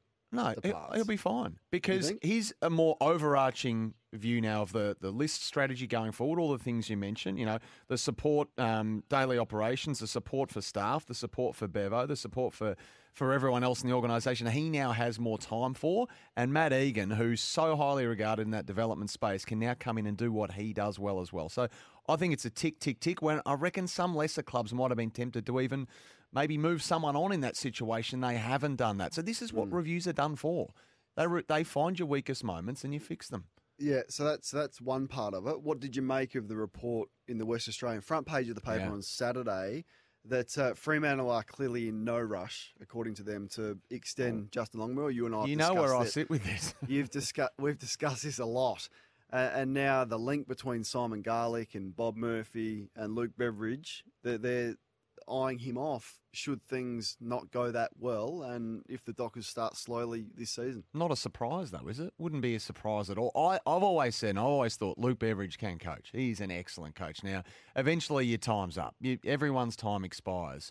Um, that doesn't mean you're lost to the game forever. And we've had to put our flags in the ground over our predictions for the year. And my prediction, uh, admittedly bold, is that Justin Longmuir doesn't survive. And now, if that does happen, they're going to be looking for a new coach. And I'd, I'd definitely be looking at Luke Beveridge for sure. He's got what's he got? Another year after this yeah, one though. Yeah, yeah, I mean, 2025. he, he would have to go with the, the Western Bulldogs blessing and, and mm. maybe maybe they would be prepared and go, okay, well, it's time now for a fresh start. We're okay with with him going off to, to Fremantle if that's the way that it sits. I know there's a lot to play out there. We, but we shouldn't be surprised by anything in the game, and and for something like this to take place, if something like this takes place, it, its its origins are often a- a year in advance, two years in advance. It takes a long time to engineer things like this. So look, if the report is true, um, it makes sense. Give us your weekend winners and losers 0433 out 11 16. So Longmuir is a loser. Front page of the West Australian already. And the pressure hmm. feels like has shifted over there. Their, their press is pretty savage. Feels like it's shifted from the Eagles, which they've been hard on for the last two years, and rightly so. Eagles now in a development stage. It's all been about Harley Reid to the real ramp up of pressure on Longmuir before the season's even started. Uh, Chris Grant's a loser, and also your Blues. I just thought another preseason injury. Yeah. Jack Silvagni, whilst he's not a star player, I think he's an important fabric player for the Blues. Gives them some flexibility in whatever role that he plays. Has been struck down, so the Blues are a bit of a loser as well. One 736 736 You've got a winner or a loser. The 40 Winks Tempur, you can drop them in there as well. 0433 98 11 16. One of the biggest losers of the weekend, no doubt about it. Liverpool Football Club to use Oh, lose Jurgen Klopp at season's end, one of the greatest managers in world football, taking them to a Premier League title, a drought-breaking one, the cha- another Champions League crown as well, many other trophies. Has said, uh, hey, "I'm out at the end of the season, so let's let's make good while the going's good." He's And burnt out, has he? He's, He's had cooked enough. the- he's cooked the sausage Yeah, a The sausages have been cooked. He's been talking to Damien. Hardwick. I think if he ends up at Chelsea, there'll be some questions. But he said, "I'm not coaching any other club in England. You can take that to the bank. Will I coach Oh. again? I'm not saying never, but I'm cooked." They're on top of the Premier League table, five points clear with a. I think City got a game in hand in second, but uh, they're going magnificently. And now this news has just dropped, so that Will they're he, losers. will, he, will he sign a five year deal nine weeks after he says he was That's what I said at Chelsea. no, I can't. I can't see that happening. Uh, but he maybe has been talking to Damien Hardwick. Okay, our winners and losers. They're Kane's. Uh, Give us yours. Uh, barista made ice cold drive through for your iced coffee favourites at McCafe.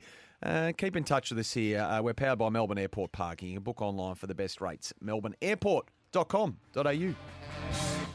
Summer breakfast on E SEN. Yes, indeed. Jonathan LaPaglia coming up. We're going to talk Survivor, Bharat Sundaresan as well on the cricket. Kane's winners and losers have dropped. Uh, Dan's dropped us in one, though. Anybody who attended in conversation with Tom Brady would question whether he came out a winner. The MC he chose to associate himself with was very poor judgment.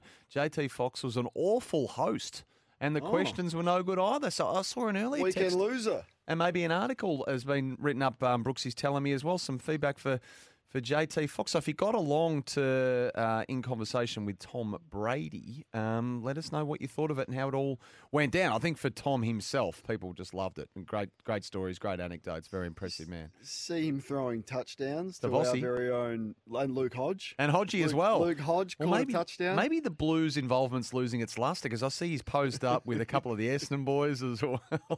Collingwood might have got a look in.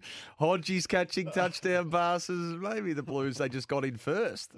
maybe, maybe they, maybe they. did. Um, winners and losers. Uh, Basil Zempilas. Thanks, Basil, says Ali Preston. Poor old Basil. We, we spoke about this earlier. I think his explanation I'm buying it, Kane's buying it. Uh, he might have just uh, been pretty unlucky there, Basil, I think.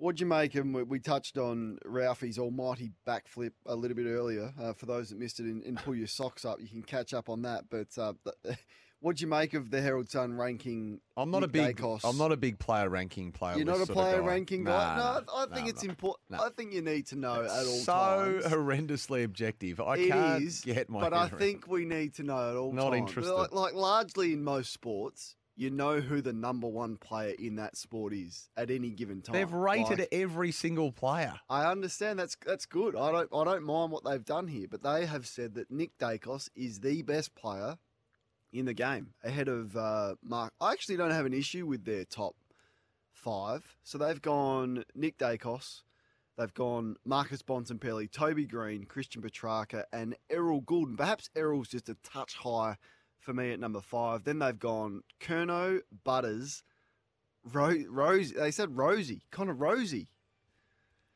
Sam Taylor, Jeremy Cameron, Sam Walsh behind Connor Rozee, and Jordan De Goey rounding out the top 12. I, I think it's a pretty solid 12, but got an issue with it? Let us know your thoughts and some feedback for the Herald Sun's rankings today. Can't believe the score for Ed Allen. I was staggered he was 46. He should have at least been 49. Okay, we'll take a break. The Chiefs are looking like winners. 14 7 on the Ravens. Early days. Early days. Early days.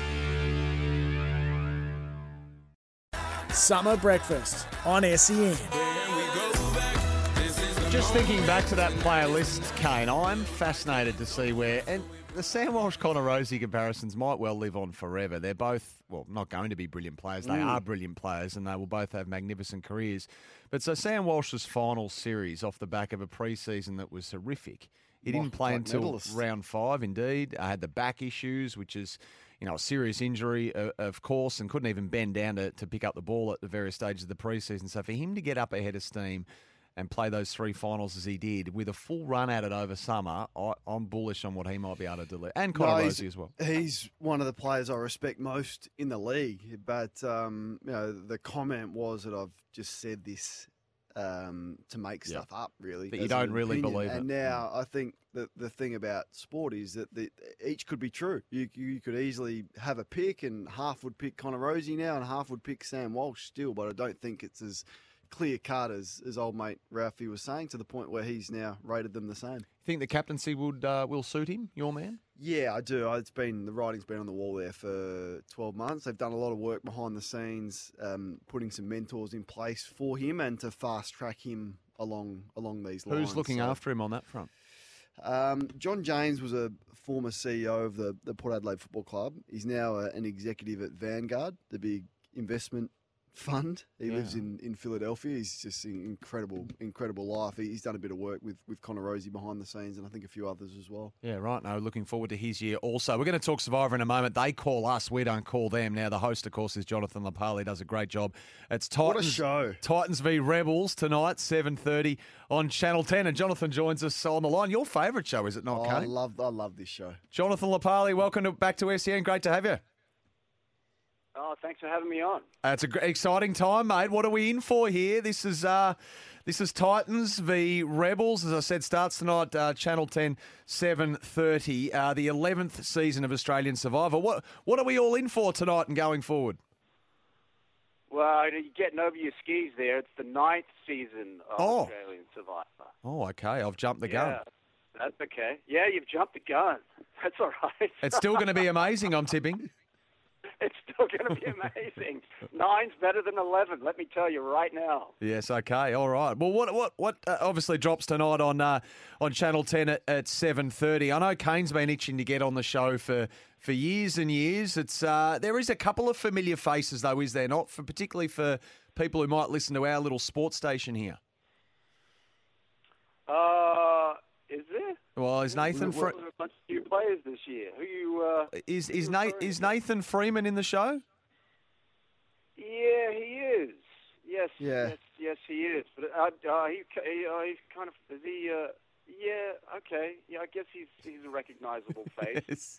I've kind of He- forgot about that, to be honest. Yeah, yeah, he's a yeah f- former footballer. over here had some had some troubles with his body, but has gone in incredibly confident. If if the promos can be uh, believed, Jonathan, I got so many questions for you. I mean, uh, let, let's start with the physical element for it and how you get the balance right of of trying to keep the game safe, but also trying to come up with a real physical test for these players, particularly when it comes to the challenges.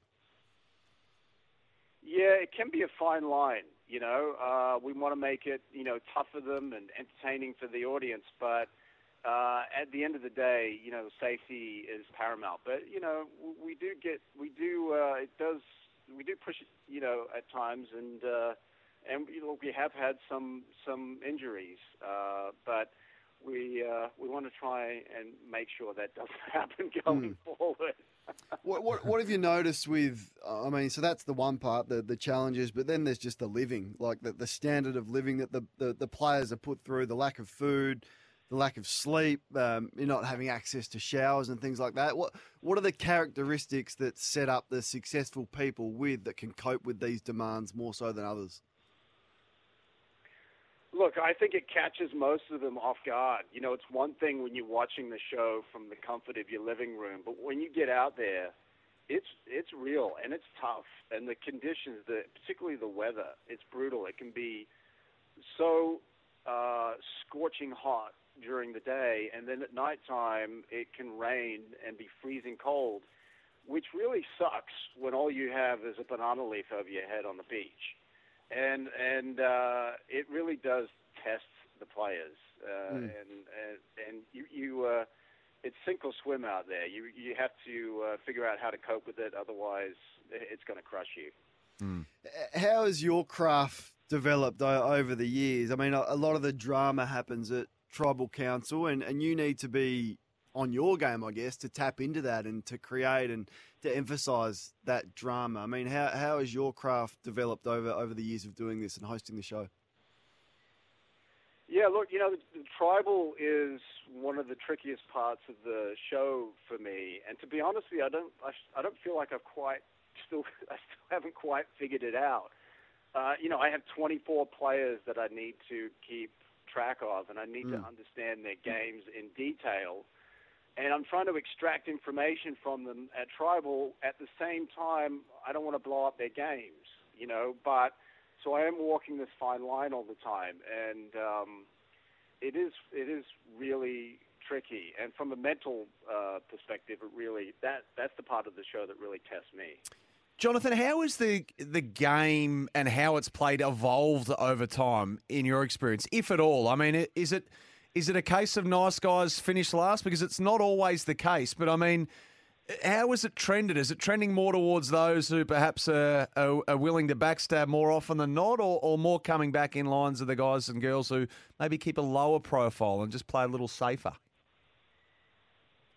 No, look, I think I, I think it's the the former. I think that um, you know when we when Australian Survivor first started, I think we got bogged down in this whole idea of mateship, which is you know a very uh, Australian thing, but it doesn't work for Survivor. Uh, you you have to be ruthless because at the end of the day, the conceit is you're voting out someone every second night, and so eh, you have to do what you have to do to get to the end. And I think the game has become uh, more aggressive and a little more ruthless because of that. Uh, but that makes for you know uh, more interesting viewing. Yeah, yeah, absolutely. Um, and the other thing is, um, from your point of view as well, do people ask you for advice in between seasons? Like, I mean, are, are you one to always be have your counsel sought on how, how best to play the game? Uh, well, you know, in interview, yeah, sure. But look, there's, the great thing about Survivor is there's, there's no one way to play this Hmm. game. There are infinite paths to the end, and I think that's what makes it so um, fun to watch, and and what has made it so popular over the years. Uh, so i i there, there just there are just so many paths, but there are certain characteristics that you need uh, in order to succeed. You need to have a strong social game. You need to be able to think five steps ahead and think about what the other players might do. And you have to be willing to take risks. And if you have those things in your bag, I think you can do quite well in the game. Mm. Give us an insight into the production of, of the program. Uh, How many people are on staff behind the scenes that clearly we don't see? Yeah, it's a it's huge. Uh, it's the crew is something like 300 strong. Wow. I mean, half of those uh, are Aussies and half of them are local. You know, and Mm. we're currently shooting in Samoa, so that half of those are Samoan. Um, it, there's a lot of people involved in making this show. It's a, a big, lumbering ship behind the camera. And where do you set yourself up? You, you get all the creature comforts, I suppose? No tents. No, well, yeah, yeah. You kidding me? I get I get the fluffy slippers. I get the cocktails brought to on set. Yeah, I'm a total diva out there, hundred percent. Jonathan, love it. Looking forward to it as always, mate. Um, appreciate you sharing us uh, some of your time this morning. Titans Rebels, seven thirty tonight, Channel Ten, of course. Big season of uh, Aussie Survivor in store, and, and looking forward to watching it all, mate. Thanks again for your time. Oh, thanks for having me on, guys. Good on you, Jonathan LaPaglia. There does Kane sound like Nathan Freeman's not going to last too long. to be honest, uh, I don't wasn't think he- familiar with wasn't familiar with Nathan's work. not the I don't backstory. No, perhaps not. And um, and I swear I read it was the Oh. eleventh season, but clearly it's the ninth. I don't know. Maybe I, I was given a bum steer there. I just uh, Can ninth, eleventh. Nathan if- Freeman, If Schmeeman. Nathan, if Nathan, and we'll, we'll track down the audio and the promo of him, which we played a week or so ago. If Nathan doesn't last until halfway through this program, it's gonna be highly embarrassing for him. Love with the way, Jonathan. with the way that he's gone in. Off the text, love Jonathan on Survivor, but he always makes interviews awkward. Ah, it's fun. It's, it's all good. He didn't give. He didn't give much. No, he loves start. it. He loves it. I've just been watching his brother actually in uh, Boy Swallows Universe. Anthony LaPaglia plays one of the bad, bad huge guys. raps, huge raps. On Get that on show. that. If you haven't watched that, you haven't watched that. You've given me that much homework. I mean, how, do you fit all this in? I don't know. To be honest, many- I'm not What's sure. This other series, Masters of the Air. Yeah, you got to watch that. What and you got to watch Boy the- Swallows Universe. And there was the other Uh, bank robbers one on Netflix. Oh, that was good. Yep. Hell or High Water. That's Make sure it. you're watching that one.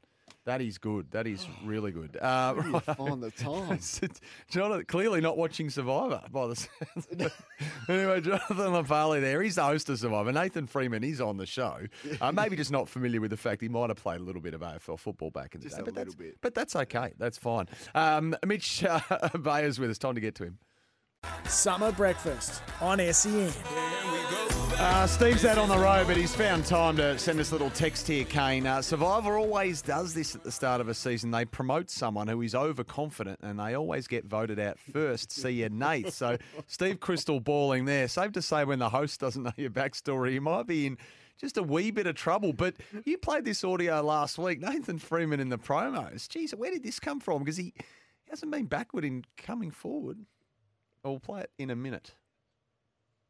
Well, no, he doesn't have it there. Well, we'll get it up. But We'll, we'll, he- we'll get it. he- it's the most extraordinary audio you've ever heard. Now, I, I get reality TV They get told to pump it up. all the time. They they they blame it on the producers and they allude to the fact that they've been sucked in to do and say things that they didn't necessarily want to say or that they've been perceived in the wrong way. But it's it's hard to take what Nathan's done in Well, any other way. I don't think. This is it. Um, this is it, Kane. I'm strong, fit, charming. I've got good looks, and I'm not afraid to use that to get wherever I need to in the game. Oh, no, whether you're single. I'm single. There's been no one that could really compare to me. If I have to flirt, dangle a carrot, oh, I'll be playing up to that a little bit. I'm pretty strong morally, but that goes out the door playing Survivor. So uh, imagine how flat he's going to be when he hears the host of Survivor doesn't really know who he is. A couple of familiar faces, though, is there not? For particularly for people who might listen to our little sports station here. Uh, is there? Well, is Nathan Fre- there a bunch of new players this year. Who you? Uh, is is Nate is Nathan Freeman in the show? yeah, he is. Yes. Yeah. Yes, yes, he is. But uh, uh, he, he uh, he's kind of is he? Uh, yeah. Okay. Yeah, I guess he's he's a recognizable face. I've kind of He- forgot about that, to be honest. Wow.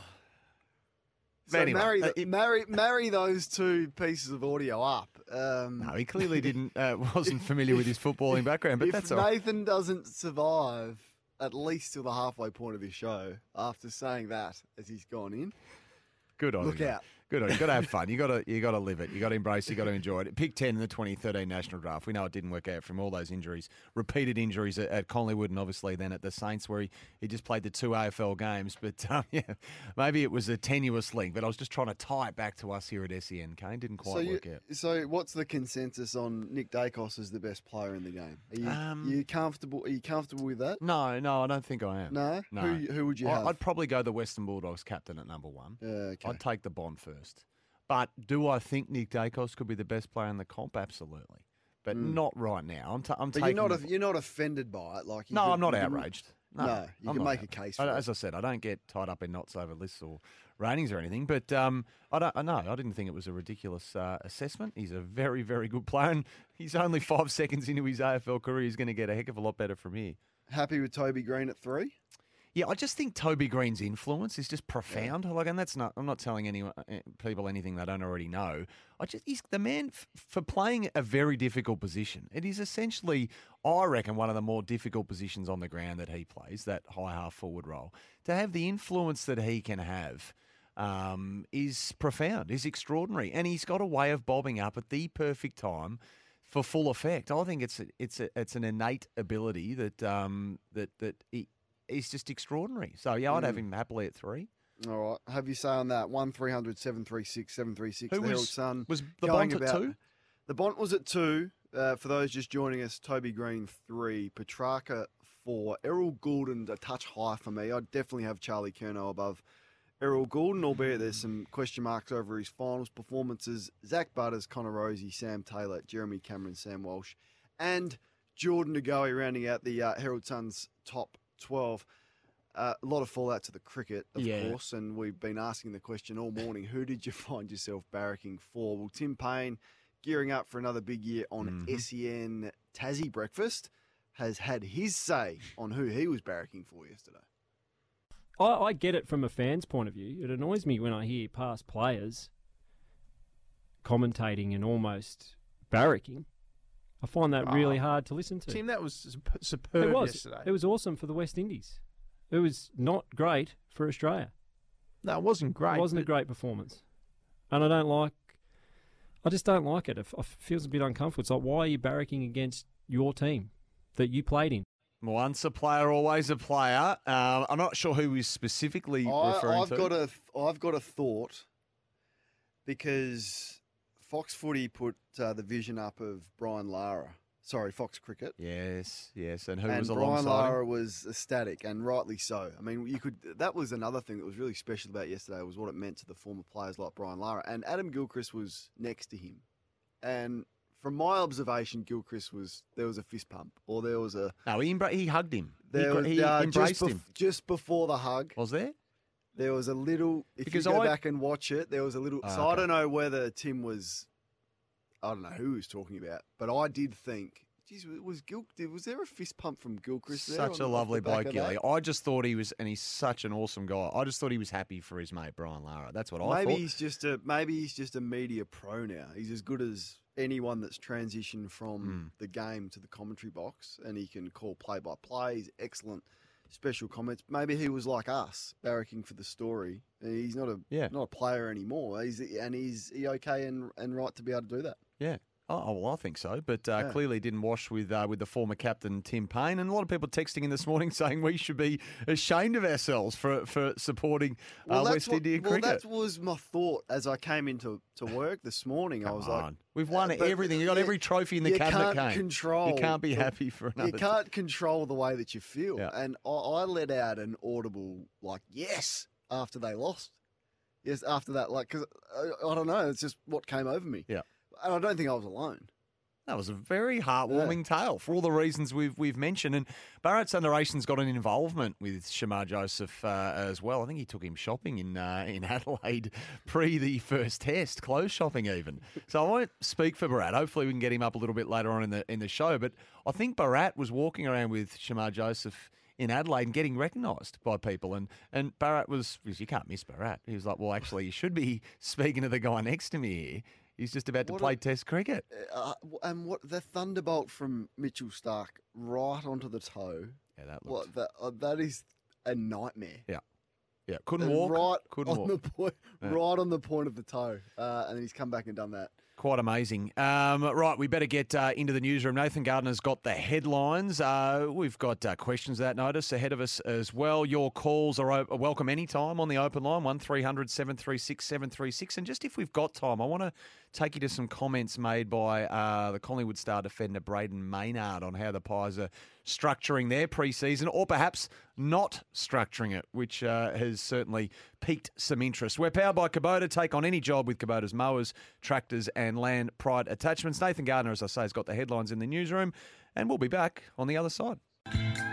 Uh, a bit of feedback here, Kane, on the ratings that you were discussing earlier. Harry uh, has said Lachie Neale says hello. Where's Lockie? Yeah. No mention of Lockie in the top handful. Uh, Michael, I'd have Greene before Daicos any day of the week. You could replace Daicos. Well, I'm not sure about this, Michael. You could replace Daicos easily. No way you could replace Greene and his influence. Uh, Sam Walsh will win the Brownlow this year and prove how good he is. Sheezel's better than Daicos and will be better. Not sure what that text means. And then uh, some orders have come through here. Bont, Greene, Petracca, Walsh, Butters is uh, is uh, 406's top five. But uh, where, Yeah. where did, have you found Lachie Neale on the list? Uh, Lockie is not in the top 12. So, Wow. I mean, all, all will be revealed because the Herald Sun have ranked every player um, off the back of of their metrics, which which include a whole heap of uh, criteria, expected improvement, their role in the side, their progress over summer. Not sure how they're going to judge that. Club intel and a little bit of old fashioned gut feel, but uh, Glenn McFarlane and John Ralph doing a good job. Um, but I, I wonder how Robbo's feeling about this. No, I think it- it, definitely takes a shine off the think top it tr- 50. tramples over his top 50? Well, it's a ratings. It's a list. In in fact, it's a it's a whole of competition list as well, and they've given us their their top. What have they given us? Their top twelve, top ten, They've or everything. They've The top, in. They've revealed the top 12, and they will reveal every player club by club. Yeah, it's a o- that's over a the- the interesting interesting development. Uh, uh, just about half time in this conference championship game, Chiefs seventeen just uh, converted a field goal, and the Ravens seven with it all ahead of them in the second half. David's in uh, Ballarat though. You were talking winners and losers earlier, Kane, and David, you just can't go past the Windies, my friend. Yeah, good morning, and Sam. Yeah, look, I mean, I was, my brain's still going through, you know, what we could have done, where we should have declared when we did, all this sort of thing. But I Mm. think it's just fantastic for the game. We've had a great summer with the Packies and uh, the Windies, but now you've got these, um, you know, Kavem Hodge uh, talking to the um, stump mic, giving a commentary. Um, uh, the- Backflips. The, the backflips, the um, and even the bow from um, Israel Starbutt, um, uh, Shamar Joseph. Um, he he essentially bowled them out. I mean, it's, it's uh, only two shots that, Australia went to the hoik and got caught, uh, but he, he really just bowled them out. So I, I think it's really refreshing for the game of Test cricket that we got a viable West Indies coming into the future. Yeah, nicely said, David. I think that's why a lot of people warm to, to the story. Um, not not to everyone's liking, but I think that was the main reason. Good on you. Appreciate appreciate your call. So we heard from Tim Paine, Mm. highly critical of uh, former Australian cricketers barracking for the West Indies during commentary. How does he feel about? I wonder how he feels about former Australian players going to work for the opposition. I did see Shaun Tait, didn't I, sitting in the? Yeah. Oh, that's that's the- been happening for a in the- long time. So so is that okay according to Tim? Matty Like, Hayden can actually recently go and go and work. I mean, even Shane Warne was a great. I don't think he officially worked for other nations, but he was a great consultant and was Hmm. more than willing to offer his advice to any uh, league that would ask. But perhaps the wild thing, Shaun Tait's influence over this fast bowling group from Yeah. from the West Indies has been significant as well, and it just goes to show raw pace in cricket. There's no, nothing like it. Genuine raw pace. He's uncomfortable. Yeah. Even if you're the best in the world, particularly with a pink ball under lights in tricky conditions. Um, and, you know, Mitchell Starc, the damage that he can do with, with raw pace. But that, that was highlighted yesterday as well. Marshall's in Perth. Uh, Marshall's text in to say, What a great weekend of sport. I have to say, I've never been a big tennis fan, but I couldn't stop watching the whole tournament. And then to finish with an epic final, what could be better? Oh, yes, the Aussies losing the cricket, he says.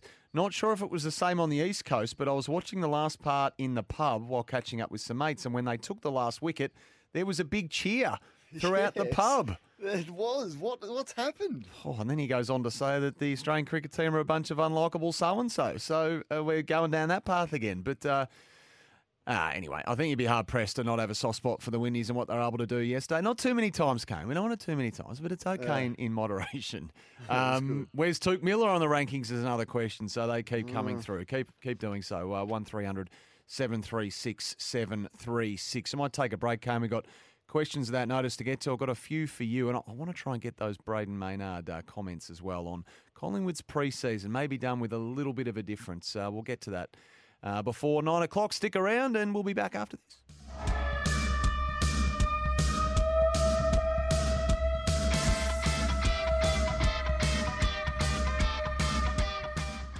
Summer breakfast on SEN. Well, cricket, as we said earlier, has got a new superstar on its hands in West Indian quick Shamar Joseph. Seven for 68 in his second test to pilot the Windies to a test match victory over Australia.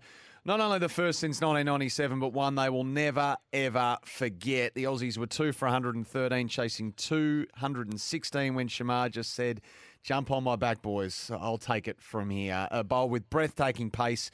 And this man was there to witness it all unfold for SEN cricket. Bharat Sundaresan joins us on the line this morning. Bharat, welcome back in and really appreciate your time as always. No worries at all. And uh, yeah, what a special day to be uh, at the Gabba. What a special day for Test cricket. What a special day for West Indies cricket. I reckon there's only one thing better than a s- uh, emerging superstar, and that is a humble emerging superstar. Geez, he speaks well and handles himself well, doesn't he, the young man? Oh, he totally does. And um, I mean, I can't think back to help but think back to three weeks ago. There I was just uh, walking around with him in uh, in Rundle Mall in Adelaide, just trying to help him uh, secure a little arm guard and a little bat for his son. Uh, and uh, nobody batted an eyelid. Like he was in his West Indies training gear. Uh, and here he is, like I said, two and a half weeks later, uh, as a cult hero all around Australia, all around the world. And uh, yeah, I mean, it's one of sports great great stories, right? Like he's come from nowhere, and, and like you said, he just has this uh, ability to win you over. Even yesterday, everything that happened, uh, the pain uh, that he was going through uh, with the nearly broken toe and and and the spell that he was bowling, he couldn't help but smile. Every ball, you could see him at the top of the mark with this big smile on his face. He's uh, this. Uh, it started off as a, just a dream come true. Now it's just turning into the ultimate fantasy. So, Bharat, can you just help us out? What is your relationship with Shamar? How do you two? How did that start, and how have you formed a, a, a friendship of sorts? I think it's similar to the uh, friendship that Kraigg Brathwaite, his captain, has formed with him because neither Kraigg nor me had met Shamar Joseph before till three weeks ago, and it's quite remarkable. Now, I mean, it just started out as me.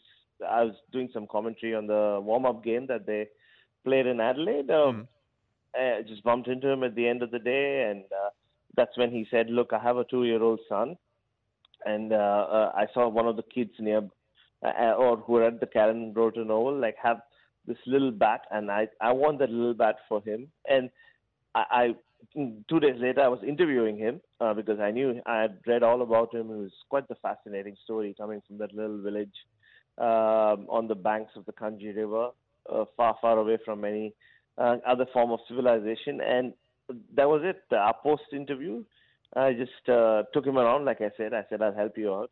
Uh, and we hit it off. And uh, I, it, it's funny, though, at one point, uh, I, I needed uh, uh, the car because I had to take him to one of those shops, the cricket shop. Uh, and I had to get my wife to bring the car over. She was in the city. Uh, and I introduced Shamar Joseph as uh, I told my wife, look, meet the next superstar of West Indies cricket. Honestly, neither me nor Shamar could have imagined at that point that this is how it'll end up. It's just, it's just remarkable. It's just amazing. Uh, and um, yeah, uh, and, and you, you could see it. Uh, you know, he's gone from being unrecognizable or anonymous to yesterday. Everyone from Brian Lara to Ian Bishop to all the other legends of West Indies cricket wanting a selfie and a and a, and a post with him. So, talk to me about the skill set that he possesses, bro. I mean, the, the sheer speed, the endurance, and the athleticism is there. But what do you see that um, has you know made you realise that he could play hundred Test matches?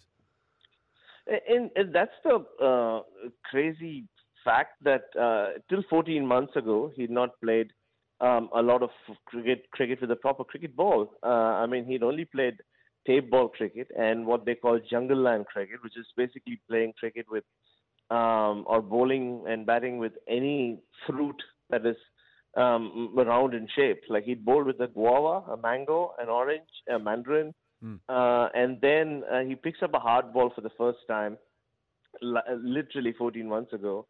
Um, plays first class cricket uh, only 11 months ago uh, for the first time, and and here he is bowling like a, an absolute superstar. I mean, uh, the, uh, yeah, like I said, the backstory is amazing, but but the skill sets to uh, suddenly realize, look, the pink ball has gone soft, and every bowler has complained uh, about how once it goes soft, uh, you can't do much with it.